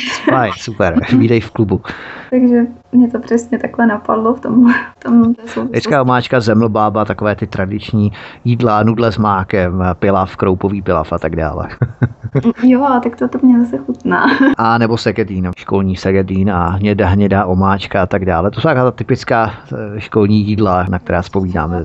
To, nevím, jestli je to doteď tyhle ty praktiky, ale myslím si, že to jako asi ne, nebylo příjemný nikomu, no. Ale to, to se nedá úplně říct, hmm. tak to jako může mít na to vliv nebo ne. Je ale právě nějaký rozdíl mezi takzvaným nechutenstvím, kdy už od malinka jsou děti, které musíme nutit do toho jídla, oni nechtějí jíst a mezi skutečnou anorexí, aby nedocházelo k záměně těchto dvou poruch. Mm-hmm, mm-hmm. To nechutenství. Když mi nechutná, tak to nejímá, nemusí to být zrovna anorexie. Mm-hmm. O, třeba právě volají mi i na linku třeba uh, maminky s malými dětmi, které mají jakoby spíše to nechutenství. My opravdu samozřejmě v našem centru jako neprovádíme diagnostiku, to je potřeba možná říct ještě. Aha, aha že diagnostiku, celkově diagnostiku poruch příjmu potravy může udělat psychiatr. Pro naši práci je hlavně důležitý, jak e, tu svoji situaci ta klientka vnímá. To znamená, jak jsme se bavili, pokud prostě jídlo ovládá její každodenní život prostě má neustále myšlenky na jídlo, stresuje jí to, nějaký to prostě omezuje, tak to už je prostě téma, které s námi může řešit a nemusí mít žádné jakoby potvrzení od lékaře. Tak teď, teď jsem to hezky uh-huh. mluvila, protože vůbec nevím, co jsem... No, my jsme se bavili o tom, my jsme se bavili o tom nechutenství, to znamená nechutenství rovná se skutečně no. nechuť k jídlu na té, řekněme, fyziologické rovině z medicínského hlediska, zatímco mentální anorexie je prostě vědomé programové nechtění, odmítání, nepřijímání no. potravy. To je ten hlavní rozdíl mezi tím. Přesně tak. Porucha příjmu potravy je vlastně psychické onemocnění. To nechutenství, uh, to už uh, jakoby tam zase záleží na hodně faktorech. Um, jak říkáš, může to být tím, že to jídlo dané tomu člověku nechutná. Zase záleží na tom, jestli se bavíme o malých dětech. Tam to může být ještě jinak. Můžou mít jako nějaké třeba psychické trauma eh, z návštěvy u lékaře, takže potom nesnesou třeba jídlo v pevném stavu, chtějí ho akorát mixovat a takhle. Um, takže tam už to souvisí s hodním věcma a určitě to mm, nespadá jakoby eh, do, té, do, té, do toho tématu poruch příjmu potravy. Povídáme si s Lenkou, pracovnicí na lince Centra Anabel, která se věnuje osobám trpícím poruchou příjmu potravy, anorexii, bulimí a tak podobně. My si zahrajeme písničku a po písničce se vrhneme do posledního vstupu našeho vysílání, kdy si třeba povíme o tom, kam až může podobná dieta nebo hladovění v rámci anorexie dospět. Posloucháte svobodný vysílač, hezký večer. Naším hostem je Lenka, pracovnice na lince Centra Anabel, která se věnuje osobám trpícím poruchou příjmu potravin, ať už se jedná o mentální anorexii nebo mentální bulimii. Ředitelkou tohoto brněnského centra Anabel, psáno se dvěma L, tedy to bychom měli rovněž důraznit, je doktorka Jana Sladká Ševčíková. A my jsme před píšničkou slíbili, nebo slíbili, řekli jsme si, že se podíváme na to, kam až může podobná dieta nebo hladovění v rámci anorexie dospět. Jaká je ta kritická hranice váhy, ve které dívky kolabují a končí na jednotkách intenzivní péče v nemocnici? Mm-hmm. Tady to jde strašně těžko říct, kdy už jakoby je tam mez, za kterou se nesmí. Určitě u každé té klientky se to může pohybovat, pokud se ptáš přímo na váhu. Mm-hmm, ano, na váhu. Je to strašně individuální. Záleží... To je zajímavé, protože já jsem se dočetl, když jsem si dělal rešerše na tento rozhovor, že ta hranice je kolem 35 kg. U jakékoliv věkové hranice? Mm, 35 kg? Mhm. Ano, 35 kg. Ale tam se to, ten body mass index třeba jinak počítá zase u dětí. Aha. Uh, takže tam můžou mít 35 kg a ještě to jakoby uh, není, není třeba tak závažné, jako samozřejmě u dívky, která měří 170 cm. Hmm, tam to hodně záleží uh, celkově na té výšce. Jak jsem zmiňovala, že ten body mass index je vlastně poměr výšky a váhy, uh, takže záleží to na té výšce, uh, záleží to také celkově na té tělesné konstituci, um, a, a jakoby na dalších třeba i zdravotních problémech nebo takhle. Takže já bych si tu váhu úplně netroufala tady jakoby zmiňovat, protože třeba bála bych se, kdyby si někdo řekl, dobře, tak tuhle váhu ještě nemám, tak jsem v pořádku. Ano, rozumím, jak to myslíš. Dočetl jsem se totiž, že u osob s mentální anorexií se může i kazit pleť, protože tělu se nedostávají živiny, které normálně z potravin dostáváme a kromě toho vypadávají vlasy, kazí se hmm. nechty, ale dochází i k ohrožení životně důležitých funkcí. Takže činnost srdce, činnost jater, činnost ledvin je velmi ohrožen i reprodukční systém a v neposlední řadě hormonální činnost. Takže řada dívek ztrácí menstruaci. Jsou tohle i ty klasické průvodní jevy, se kterými se setkáváš? Určitě jakoby už v tom pokročilejším stádiu, tak jak říkáš, tam se objevují všechny tyhle ty zdravotní problémy, Um, dívky často třeba, když se na nás obrací na, internet, na internetové poradně nebo právě na té lince, tak zmiňují, že nemají menstruaci a že to je třeba něco, co už jakoby taky trošku navedlo, že by tam mohl hmm. být nějaký problém. Um, a tady tohle, co si všechno zmínil, tak určitě s tím souvisí. Celkově uh, záleží tedy na to, o jakou poruchu příjmu potravy se jedná, ale um, někdo třeba si pokládá otázku, jestli je lepší mít anorexii nebo bulimii. S tím jsem se setkala. Eh, myslím si, že nedá se to vůbec říct. Jakoby každá ta porucha příjmu potravy je nebezpečná svým způsobem. Takže to znamená, uh, u té mentální bulimie ty dívky třeba nemusí mít podváhu, ale zase tím, že to jídlo zvrací, tak se jim jakoby poškozuje, poškozuje jícen, celkově ten trávicí systém. Tím, že berou projímadla, tak zase to má vliv jakoby uh, na celý ten organismus. Anorexie je to zase právě tím, že tam už je velká podváha, takže může docházet k selhání srdce deprese a podobně. Takže vůbec, kdyby někdo nad tímhle tím přemýšlel, jakože si řekne, dobře, já mám mentální bulími, nemám podváhu, takže jsem v pořádku, že to bych určitě, mám potřebu to teď zmínit, že to není v pořádku. My jsme se to bavili o kolapsu v souvislosti s podváhou, jaké kritické hranice dívka dosáhne. Samozřejmě je to velmi individuální, záleží to na mnoha četných faktorech a proměných ohledně tělesné konstituce, zdravotního stavu a tak dále.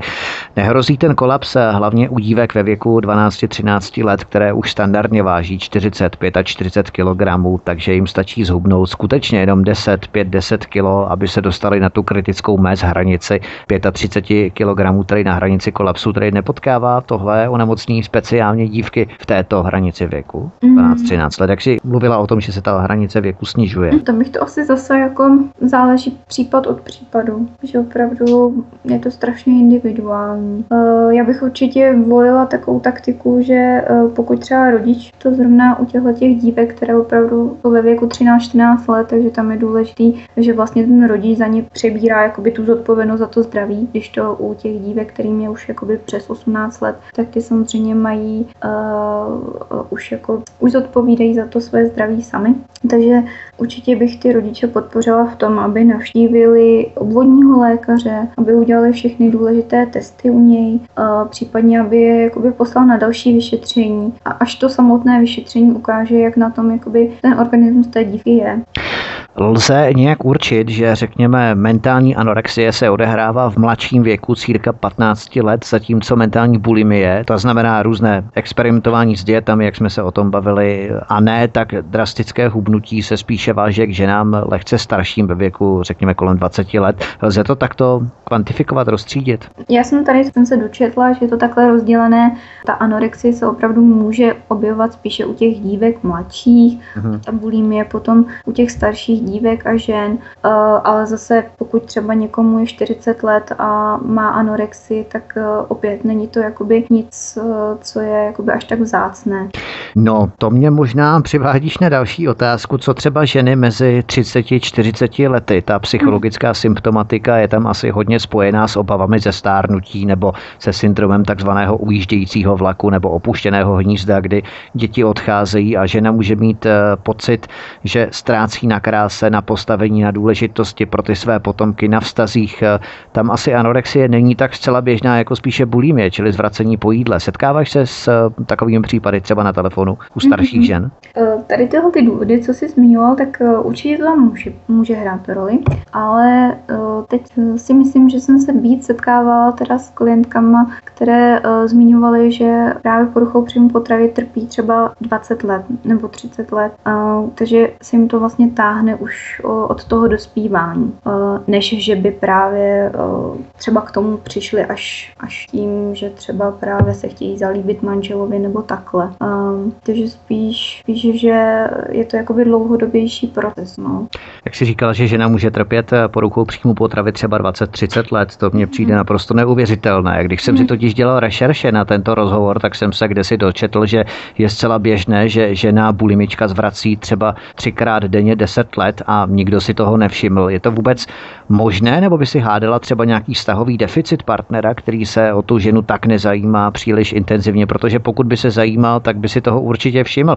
Lze bulimie skutečně takhle dlouhodobě skrývat, aniž by si toho sebe pečlivější partner všiml? Já si myslím, že to jde skrýt, že uh, ty ženy a dívky v tomhle tom opravdu třeba ví, jak postupovat, tak aby se o tom nikdo nedozvěděl. Takže často i mi volají s ním, že opravdu to nikdo z jejich okolí neví a že třeba právě mají poruchu příjmu potravy už 10-20 let. Uh, říkám si uh, zase, třeba možná to jakoby neví, ale možná něco tuší. Um, nedokážu ale říct, jestli je to třeba o všímavosti nebo o nedostatečném třeba vůbec jakoby povědomí o, o těchto těch nemocech. Aha. Takže uh, tam si zase říkám, jako asi záleží na víc věcech. My se tu bavíme stále o ženách, anorektičkách, bulimičkách. Existují ale i muži, klienti, kteří trpí anorexí nebo dokonce bulimí, protože kdysi jsem četl, že je jeden chlapec bulimik na zhruba 10 dívek. Myslíš, že je to pravda? Obracejí se na vás i muži? Určitě se na nás obrací. To je dobře, že to tady zmiňujeme, protože už jsem měla trošku taky no, takový pocit, že opravdu pořád říkám dívky, ženy, ale hmm. určitě se to týká i mužů. Ehm, měla jsem i telefonáty s muži. Ehm, není to takové, eh, že by si člověk řekl opravdu, že je to jakoby úplně výjimečné. Myslím si, že možná muži opra- eh, že se muži za to třeba více týdí ještě víc než ty ženy, hmm. což si myslím, že už takhle je to téma natolik náročné i pro ty ženy a dívky, že pro ty chlapce a muže třeba tak to je opravdu jako náročné se s tímhle tím někomu svěřit. Takže ty statistiky jsou takové, bych řekla, mm, že to je možná hodně takový hrubý odhad. No, že jak je to třeba u, domáce, u domácího násilí, taky víme, že, um, že mnoho obětí je mužů, ale uh, ty muži se třeba za to více stydí. Já jsem se třeba ještě dočetl navíc, že bulimí dokonce trpěl i John Lennon, což pro mnohé z nás může být docela zajímavá informace, což mm-hmm. jenom koresponduje s tím, že někteří muži trpí právě bulimí. Určitě. Já si myslím, že se to opravdu tady tohleto změno onemocnění nevyhýbá nikomu. Já jsem se setkala opravdu napříč věkovým spektrem, takže i pokud si někdo řekne, že třeba mm, starších lidí, seniorů se to netýká, tak měla jsem jakoby na lince i opravdu klienty, eh, kterým bylo třeba 70-60 let. Hmm, to je zajímavé. Vedle centra Anabel existují i lékaři pediatři, kteří procházejí nějakými školeními, na kterých bych se o anorexii nebo bulimy něco dověděli a mohli by zasáhnout a upozornit na tuto poruchu. Eh, oni by jaksi pomáhali s pokrytím případů vedle vás eh, jako centra jednoduše. Zmiňují se dívky třeba i o doktorech, kteří je na jejich poruchu také upozorňovali a oni přesto volají vám jako jakému si odborníku nebo garantu, aby se vám eh, svěřili. Mm-hmm. Tak um, občas jakoby sami ty klientky zmiňují, že třeba navštívili uh, lékaře, kterým jakoby doporučil třeba tuhle linku nebo vůbec jako naše centrum. Uh, takže někdy to jako funguje takový přepoj, přepojující se můstek. A ohledně těch doktorů pediatrů, takže Centrum Anabel tvoří co si jako most nebo oporu klientům dostat se přes vás k těm odborníkům. Nicméně Anabel postupem času na sebe nabaloval i ty skutečné odborníky, čili nyní zajišťujete v podstatě kompletní odborný poradenský servis, nebo tím se dostáváme v podstatě už k tomu, co všechno, jaké služby. Mm-hmm poskytuje Centrum Anabel? Tady tyhle služby se určitě máme jakoby základní služby, které jsou na každé pobočce a to je, uh, zmíním teda ještě pobočky, máme pobočku v Brně, v Praze a v Ostravě a na každé pobočce je vlastně odborné sociální poradenství. Uh, to je právě poradna, kde se setkává vlastně klientka tváří v tvář Eh, s pracovníkem, vlastně s poradkyní, kde si můžou promluvit o různých jakoby dalších možnostech, jak tu situaci řešit. Jak jsem říkala, eh, poradkyně vlastně potom můžete klientce předat kontakty na další odborníky, eh, což je právě psycholog a nutriční terapeut. To jsou vlastně hlavní odborníci, se kterými může klient, klientka tu situaci řešit. Potom poskytujeme, jak, jak tady zmiňujeme, krizovou linku a internetové poradenství. Potom máme jakoby další služby, například teď máme e, peer konzultantství. Peer konzultant je člověk, který si prošel poruchou příjmu potravy a vyléčil se. Takže tady tuhle tu službu, myslím si, že klientky taky často využívají, vlastně setkávají se s člověkem, který si tím sám prošel, takže e, možná je to pro ně jakoby víc příjemnější s někým takovým mluvit. Potom nabízíme korespondenční kurz, což je služba je to vlastně taková jakoby terapie přes e-mailovou korespondenci. Aha. Takže s klientkou si píše pracovnice, která má opravdu psychologické vzdělání. Opět tato pracovnice se snaží vlastně s tou klientkou nějak hm, si o tom více psát, zmapovat tu situaci a nabízet jí právě tu možnost, aby docházela na terapii tváří v tvář, protože to samozřejmě ten korespondenční kurz nemůže nahradit. Hmm. Teď ještě přemýšlím o dalších službách. My vlastně v našem centru máme i možnost nutriční poradny. To je zase na každé pobočce, je to potom jakoby individuální zavolání, ale to v současnosti je vlastně mm, hrazené přímo, přímo vlastně tomu nutričnímu terapeutovi, který si to, tu místnost pronajímá, s kterým spolupracujeme. Tak to jsme zmínili základní škálu služeb, které nabízí kontaktní centrum Anabel, respektive centrum Anabel v Brně. Z hlavních základů tady v Brně, protože vy máte samozřejmě i více poboček. Blížíme se ke konci našeho rozhovoru, zeptám se tě ještě takto. Ty zajišťuješ podpůrnou motivační pomoc s ohledem na telefonickou komunikaci s dívkami, s klientkami. Jak probíhá ten prvotní kontakt mezi tebou a dívkou, protože tam se musí asi vybudovat značná důvěra mezi tebou a klientkou dívkou, aby se takzvaně otevřela a byla si jistá, že se chce skutečně svěřit s tím, co jí trápí, tak musíš našlapovat asi dost obedřetně, opatrně. Ta důvěra je tam asi dost křehká, minimálně na začátku. Jak postupuješ, aby si ji přesvědčila, že koná správně, že vám zavolala? Necháš jí hovořit nebo jí sama navádíš, jak si my jsme se tu částečně bavili o tom řízeném rozhovoru, nebo že sama tomu necháváš volný průběh.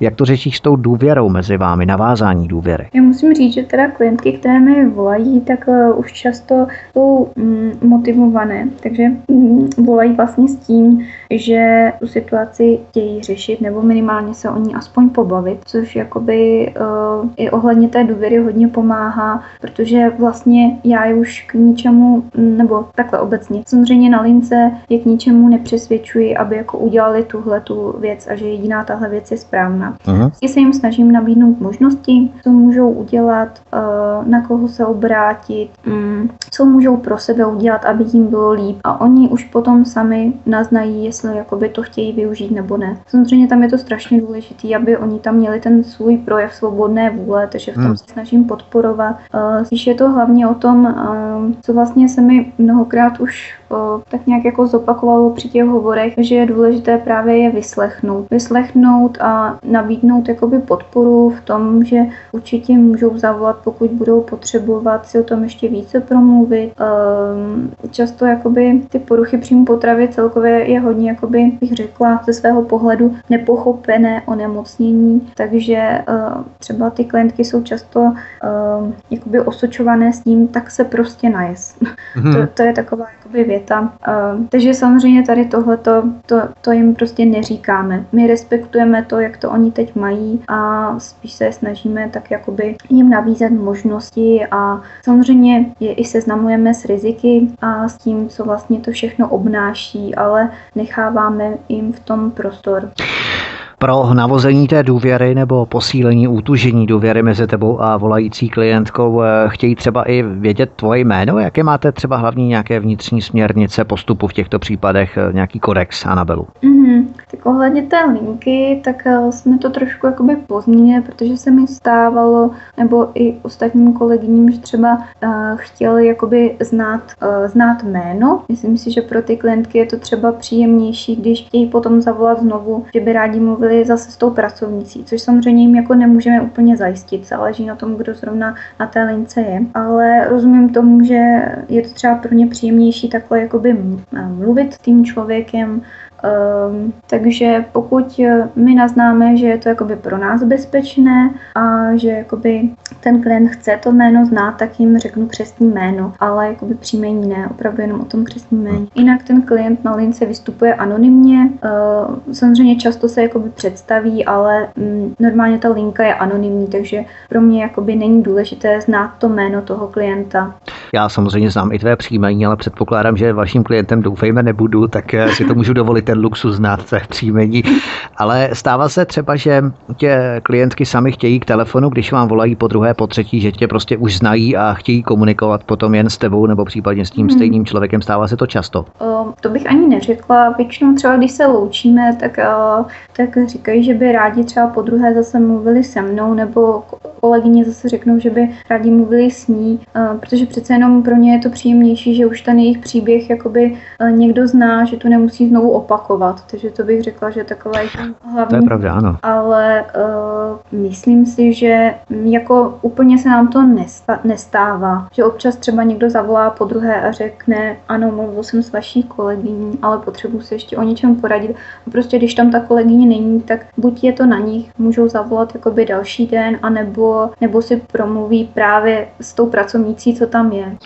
Postupem času si ale určitě vybrušuješ určité metody a postupy, jak s těmi dívkami, slečnami, klientkami na individuální bázi komunikovat. Nemáš pocit, že se tak trochu stylizuješ do role psycholožky, psychiatričky, psychoterapeutky, výživové poradkyně, jednoduše, že do sebe musíš vstřebávat postupně všechna tato odvětví, aby si dokázala porozumět nebo komunikovat s těmi dívkami. Je to potřeba nebo skutečně není v rámci, protože vy nemůžete a neděláte to ani v rámci diagnostiky po telefonu a tak dále. Právě protože jsme opravdu jakoby uh, centrum, které nabízí sociální poradenství nebo sociální odborné poradenství, tak já si tady tohle se snažím hlídat a opravdu jako vystupovat tam jako prostě pracovník na lince, takže určitě nejsem psycholog, jsem sociální pracovník, takže nechci si hrát na psychologa ani na hmm. terapeuta.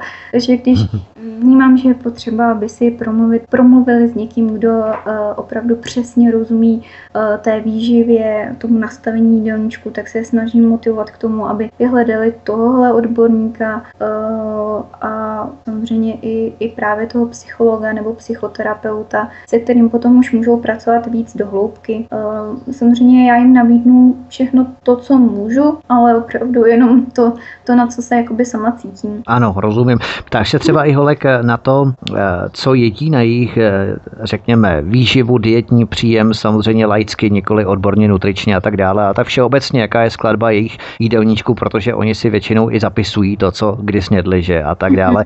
Protože většinou se stává, že holky, dívky, slečny mají ty potraviny rozdělené na takzvané bezpečné potraviny, což je třeba zelenina, ovesné vločky a tak dále. A potom potraviny, které si sami pro sebe označují jako nebezpečné, což jsou třeba potraviny, které když sní, tak mají výčitky svědomí, ale nebývají to tak ani čokolády nebo sladkosti, ale je to třeba klasický běžný teplý oběd, normální jídlo prostě. Mm-hmm. Svěřují se ti třeba i s tím, že mají prostě výčitky svědomí za to, co snědli a v podstatě ptáš se jich na to, co jí. Tyhle ty výčitky, jakoby, to je i téma, kterým třeba volají. Ty bezpečné a nebezpečné potraviny, tak eh, s tím se taky setkáváme s tím rozdělováním. Tam opravdu ty nebezpečné potraviny pro ně, eh, jak říkáš, může to být jako by úplně běžný oběd nebo takhle, ale určitě tam je sladké, tučné. Eh, prostě ty dívky si to vymezují, až jim opravdu zbyde jenom pár třeba potravin Jasně. nebo pár druhů vůbec i zeleniny, ovoce, co, co oni si teda řeknou, že v tom svém jídelníčku mohou mít.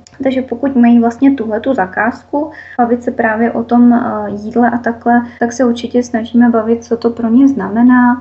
Snažím se s nimi třeba mluvit o tom, jaké potraviny by se daly dát třeba do nějaké prostřední skupiny, co bychom si spolu nastavili, třeba potraviny, které jsou, které by mohly být jako méně nebezpečné, takže snažíme se to třeba víc rozškálovat spolu. Hmm, a rozšiřovat to. Ano, určitě to rozšiřovat, protože tam je často jakoby takové to černobílé vidění, kdy tohle hmm. je dobré pro mě a tohle je prostě špatné. Hmm. Takže trošku víc jakoby rozšířit ten obzor. Pokud chtějí, tak se s nima o tom určitě bavím, ale vždycky záleží na tom, s jakou s tou zakázkou přichází. Takže vždy zakázka se nastavuje uh, nějak jakoby z počátku toho hovoru, kdy se domlouváme na tom, o čem chtějí dneska mluvit. Pokud je to nějaká klientka, která volá třeba opakovaně, tak určitě se třeba i bavíme o tom, jak na tom teď je, co třeba je schopná sníst a tak. To se třeba i doptávám, ale vždycky záleží samozřejmě na tom, jak moc se s tou klientkou už jakoby znám. Uh-huh. A jak o tom chce mluvit.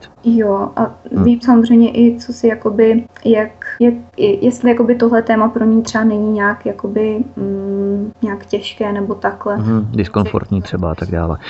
Zkusme se teď zaměřit eh, k samotnému nebo v samotném konci našeho rozhovoru, jak tyto poruchy příjmu potravy, tedy anorexii, bulímy a záchvatovité přejídání léčit. Existuje nějaký univerzální recept nebo ve většině případů záleží na čistě individuální osobnosti, mentalitě, psychologii, fyzickém stavu těla. Jaké metody pro léčení těchto poruch bývají ty nejefektivnější?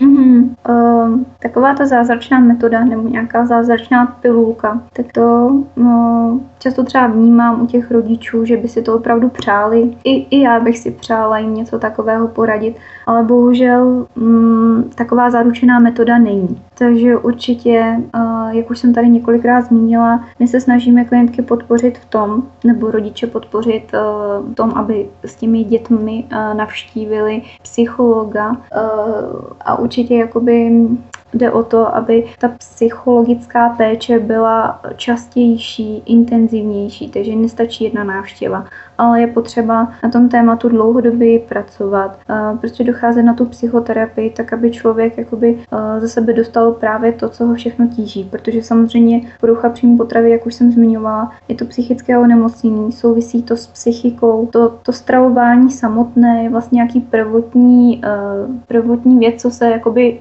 řekla bych, vybublá na povrch, ale je to hodně v tom samotném člověku, co ho vlastně trápí. Takže zatím se může skrývat spoustu věcí a na to je určitě nejlepší právě ten psycholog nebo psychoterapeut. A potom ten nutriční terapeut, kterého jsem zmínila, tak s ním může potom už eh, ten klient řešit jakoby konkrétní třeba nastavení jídelníčku. Zrovna při uh, záchvatovitém přejídání je třeba i pro ně to může být um, nějakým způsobem přínosné, protože často říkají, že si nedokáží jakoby představit, kolik by toho za den měli sníst, takže ten jídelníček jim nějak jakoby pomůže získat zase ten jakoby zdravý náhled na to, jak ta porce má vypadat.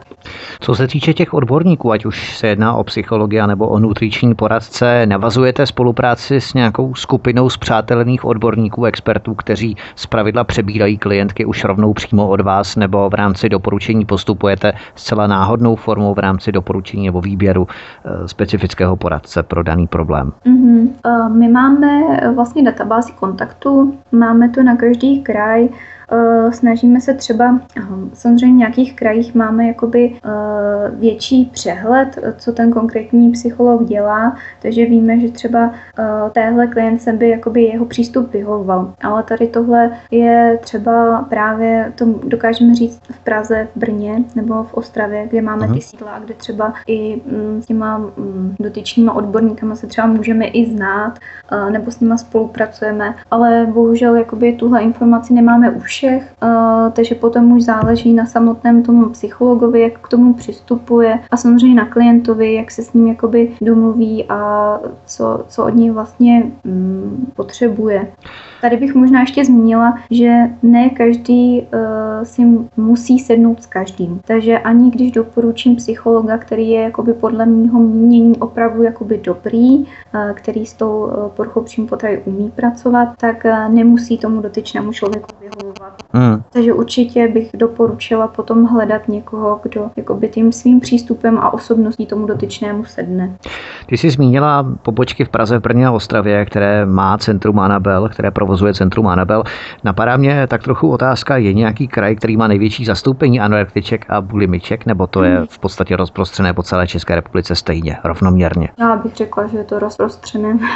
Setkávám se třeba, jako, že mi více volají uh, z Prahy a z Brna, nebo takhle z těch větších měst, ale zase myslím si, že je to taky o té, o té informovanosti, že zrovna jakoby uh, v tom městě třeba mají, uh, třeba konkrétně v Praze, um, třeba mají větší přístup k těm informacím a tak. Mm, rozumím. Určitě jako, já bych řekla obecně, že je to asi rozprostřené po celé republice podobně. To je a... takový ten trend těch biopotravin, toho sojového laté a toho raw dortíku a tak dále, prostě všechno nadměrně příliš vyhodnocovat a tak dále, tak to možná tvoří tu součást té kultury, řekněme. Mm, to už možná jakoby trošku i s tím zabíháme ještě jakoby uh, do jednoho označení té ortorexie. To jako není klasifikovaná jako porucha příjmu potravy, ale je to jakoby, dá se říct, že je to nějaký jakoby uh, prostě nějaká odnožka, která právě může vést k anorexii a to je právě to, jak říkáš, třeba um, nadměrné zaujetí biopotravinami a uh-huh. potravinami, které jsou, které jsou opravdu jakoby chemicky neošetřené, které jsou zdravé, které obsahují jakoby jenom zdravé, zdravé vitamíny a takhle. Ano, to je dobře, že jsi to zmínila. Jak se to ještě jmenuje? Ortorexie? Ortorexie, mhm. Aha, no vidíš to. To je dobře, protože já vím o několika lidech, kteří právě jsou tím přímo až obsesivně posedlí, fanaticky, že to hrozně řeší. Když se řekne třeba Tesco nebo Kaufland, tak to už je pro ně skoro jako otrava, něco otráveného, jenom farmářské trhy a prostě nikam jinam, že Jo, já si myslím, že obecně tady tohoto není jakoby špatné, ten přístup třeba k těm uh, potravinám, které jsou třeba chemicky neošetřené nebo takhle, ale určitě nic se nemá přehánět, takže pokud potom už ten člověk nedokáže sníst třeba nic jiného, tak uh, tu už taky určitě tam vnímám, že ho to nějakým způsobem omezuje. A ono často třeba tihleti lidé, co třeba začínají právě, uh, je to opravdu označení, není to klasifikované jako porucha příjmu potravy, takže uh, pokud uh, oni jakoby uh, takhle jednají, že si stravují jenom zdravě, mm. že si opravdu vybírají potraviny, co budou jíst, odkud ho budou jíst a tak, tak si ty potraviny postupně zužují. Hmm. Že to a zkoumají může... ty letáčky na těch potravinách v tom obchodě, že stojí u toho třeba dvě hodiny. Může to bohužel potom vést právě k té mentální anorexii, kdy opravdu jim těch potravin už potom nezbyde mnoho, takže uh, taky tam prostě můžou mít nedostatek živin a uh, je to prostě taky určitá, jakoby, um, určité každodenní řešení jídla. Ano, ano, ano, obsedantní zaujetí. Tak, eh, bavili jsme se tu o nemocnici, kam se dostanou dívky, holky, které skolabují. Odborná literatura uvádí čísla 50 až 60% osob, které se úplně vyléčí z této nemoci nebo poruchy příjmu potravy. Po jak dlouhé době po odchodu z nemocnice se může dívka vrátit do běžného normálního života na svou normální váhu? Má anorexie nebo bulimie mm, potom i třeba nějaké následky, jakože může zcela náhle vypuknout znovu? Ty dívky takzvaně chronifikují, to znamená nikdy se úplně nevyléčí, ale podobně třeba jako závislost na alkoholu nebo na automatech. Do konce života jenom jaksi abstinují a v těch dívkách ta porucha latentně stále jaksi dřímá. Mm-hmm. Vím, že tahle otázka, jako jestli se člověk může z poruchy příjmu potravy obecně vyléčit, takže to hodně jakoby, takhle na veřejnosti koluje, jestli ano nebo ne. Ano, může se vyléčit a může se vyléčit úplně. Myslím, vyléčení tak... pracují u vás, že? v rámci no, peer centra. Teď jsem to přesně chtěla říct, že třeba zrovna peer, naše peer, konzulta, peer konzultantky jsou tím právě důkazem, že to jde. Uh, určitě neříkám, že je to nic jednoduchého. Myslím si, že uh, je na tom potřeba hodně, hodně jakoby pracovat. Kolikrát jako najít tu motivaci, když, když to právě právě ta léčba ani jakoby po druhé nevyjde, tak najít novou tu motivaci, aby se do toho ten člověk znovu pustil, tak myslím si, že to musí stát jakoby hodně síly, ale určitě si myslím, že je tady ta, ta šance se vyléčit, ale je to prostě běh na dlouhou trať, není to nic, co by se spravilo jako třeba chřipka, kdy jsme vyléčený za týden, za 14 dní. Hmm. Tohle je dlouhodobější proces, je potřeba vytrvat, což rozumím tomu, že to je prostě, je to, je to hodně náročný.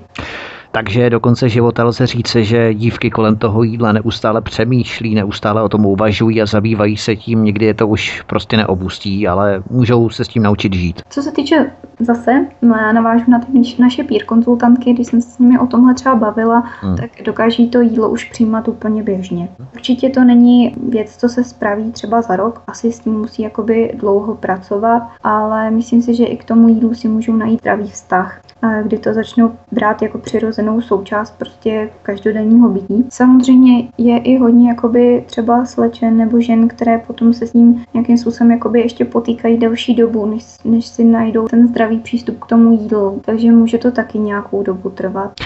Takže tedy závěrem anorexie i bulimie se dají léčit, jenom je potřeba prostě mít k tomu dostatek informací, nebát se zvednout telefon nebo mobil a zavolat k vám do centra Anabel, to je takový ten první krok. A druhý krok je naučit se rozpoznávat signály, jaké to tělo vysílá, co to naše tělo vyžaduje, jednoduše naučit se porozumět potřebám vlastního těla, vlastního organismu a hlavně vykašlat se na uštěpačné průpovídky známých rodičů nebo i partnerů komentující postavu partnerky, která nenaplňuje ideál krásy podle jeho představ, protože pokud eh, postava tvoří rozhodující kritérium pro vztah, potom už ten vztah sám o sobě za moc příliš nestojí a raději by měla dotyčná žena místo držení diety začít uvažovat o ukončení daného vztahu, pokud eh, tato kritika ze strany partnera překračuje určitou únosnou mez, protože ten eh, partner si na ní zřejmě hují nějaký svůj osobní mintrák nebo zakomplexovanost, ale jaká bys měla závěrem doporučení, jak nespadnout do té opakující se smyčky pomůcky boje s poruchami příjmu potravy, co dělat pro to, abychom se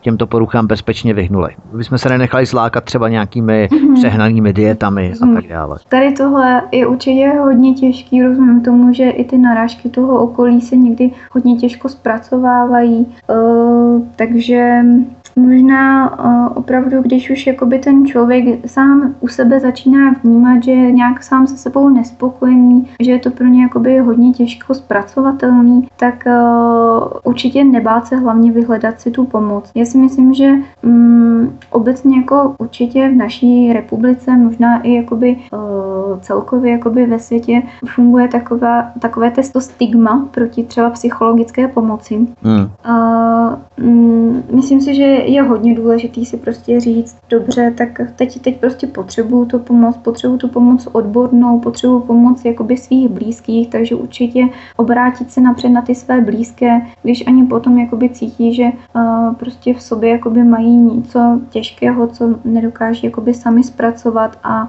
prostě je to trápí, tak uh, určitě ať si tu pomoc vyhledají. Uh, rozumím tomu, že je to kolikrát těžké, ale nemají se za co stydět. Určitě tady tohle je každopádně silný důvod, proč prostě to řešit s odborníkem. Už tu nespokojenost sama ze sebou, tak uh, uh, určitě ten odborník je pro ně um, prostě člověk, který jim může pomoct, který jim může vyslechnout a se kterým na tom můžou pracovat.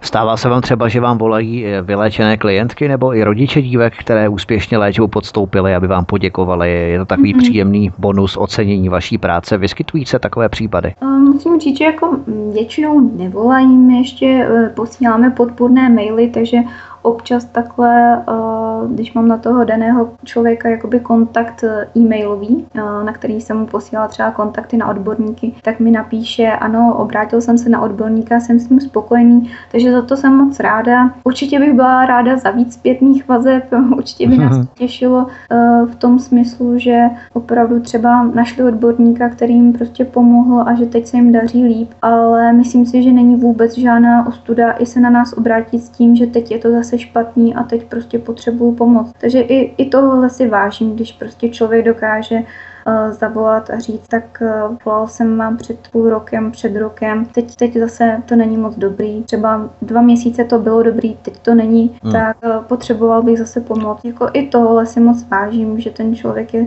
schopný uh, prostě si říct, jo, tak teď, teď, teď to budu prostě řešit znovu.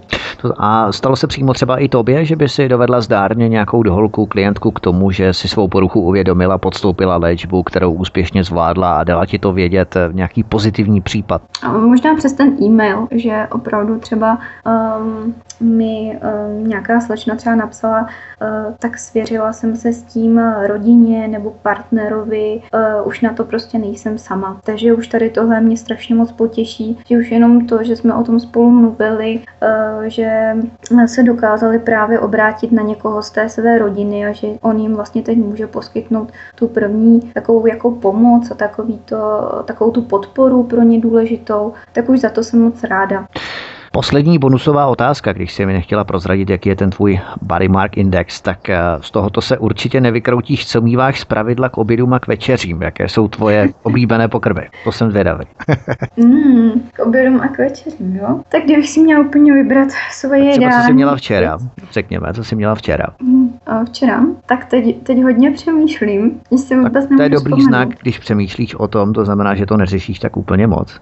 uh, myslím si, že jsem měla guláš. Guláš? jo, ale kdybych si mohla vybrat, tak bych si dala knedlíky. Knedlíky s borůvkama nebo s jahodama. Uh-huh, ano, tak to je velmi sympatické. A ten guláš byl s bramborem, tuším tedy, když to nebyl s knedlíkem. Uh, jo, jo. uh-huh, ano, takže jednější brambory, fajn. Tak eh, dobré chutnání všem posluchačům a doufejme, že nebudete mít ani poruchu příjmu potravy, ani poruchu příjmu našeho signálu svobodného vysílače, který pro vás připravuje další programy 24 hodin denně. Lenko, já ti moc děkuji, že jsi k nám eh, přišla, že jsi byla naším dnešním hostem a přeju ti mnoho úspěšné pomoci i vašemu centru Anabel, psáno s dvěma L. Eh, hodně úspěšné pomoci klientkám, které se na vás budou obracet. Lenko, děkuji. Mhm, já taky moc děkuji, děkuji za pozvání. Měj se hezký. Tak to byla Lenka, která pracuje na kontaktní lince, telefonické lince, na krizové lince centra Anabel, centra, které se věnuje osobám trpících poruchů příjmu potravy, ať už se jedná o anorexii anebo bulímy. Ředitelkou brněnského centra Anabel, psáno s dvěmi L, je doktorka Jana Sladká Ševčíková. My vám, vážení posluchači, děkujeme rovněž za pozornost. Samozřejmě tento pořád si můžete stáhnout ve formátu MP3 na našich stránkách v archivu svobodný pomlčka vysílač.cz pod studiem Tapin Radio, anebo si nás můžete vyhledat na sociálních sítích, po případě stránce Facebooku Svobodný vysílač CS, anebo i na YouTube, naše pořady na kanále YouTube, odkud nás samozřejmě můžete sdílet podívat i na právě zmíněné sociální sítě. To by bylo vše pro tento večer. My vám děkujeme za pozornost, že jste to s námi vydrželi až do konce. Od mikrofonu vás zdraví Vítek, který se s vámi těší příště naslyšenou. Hezký zbytek dne.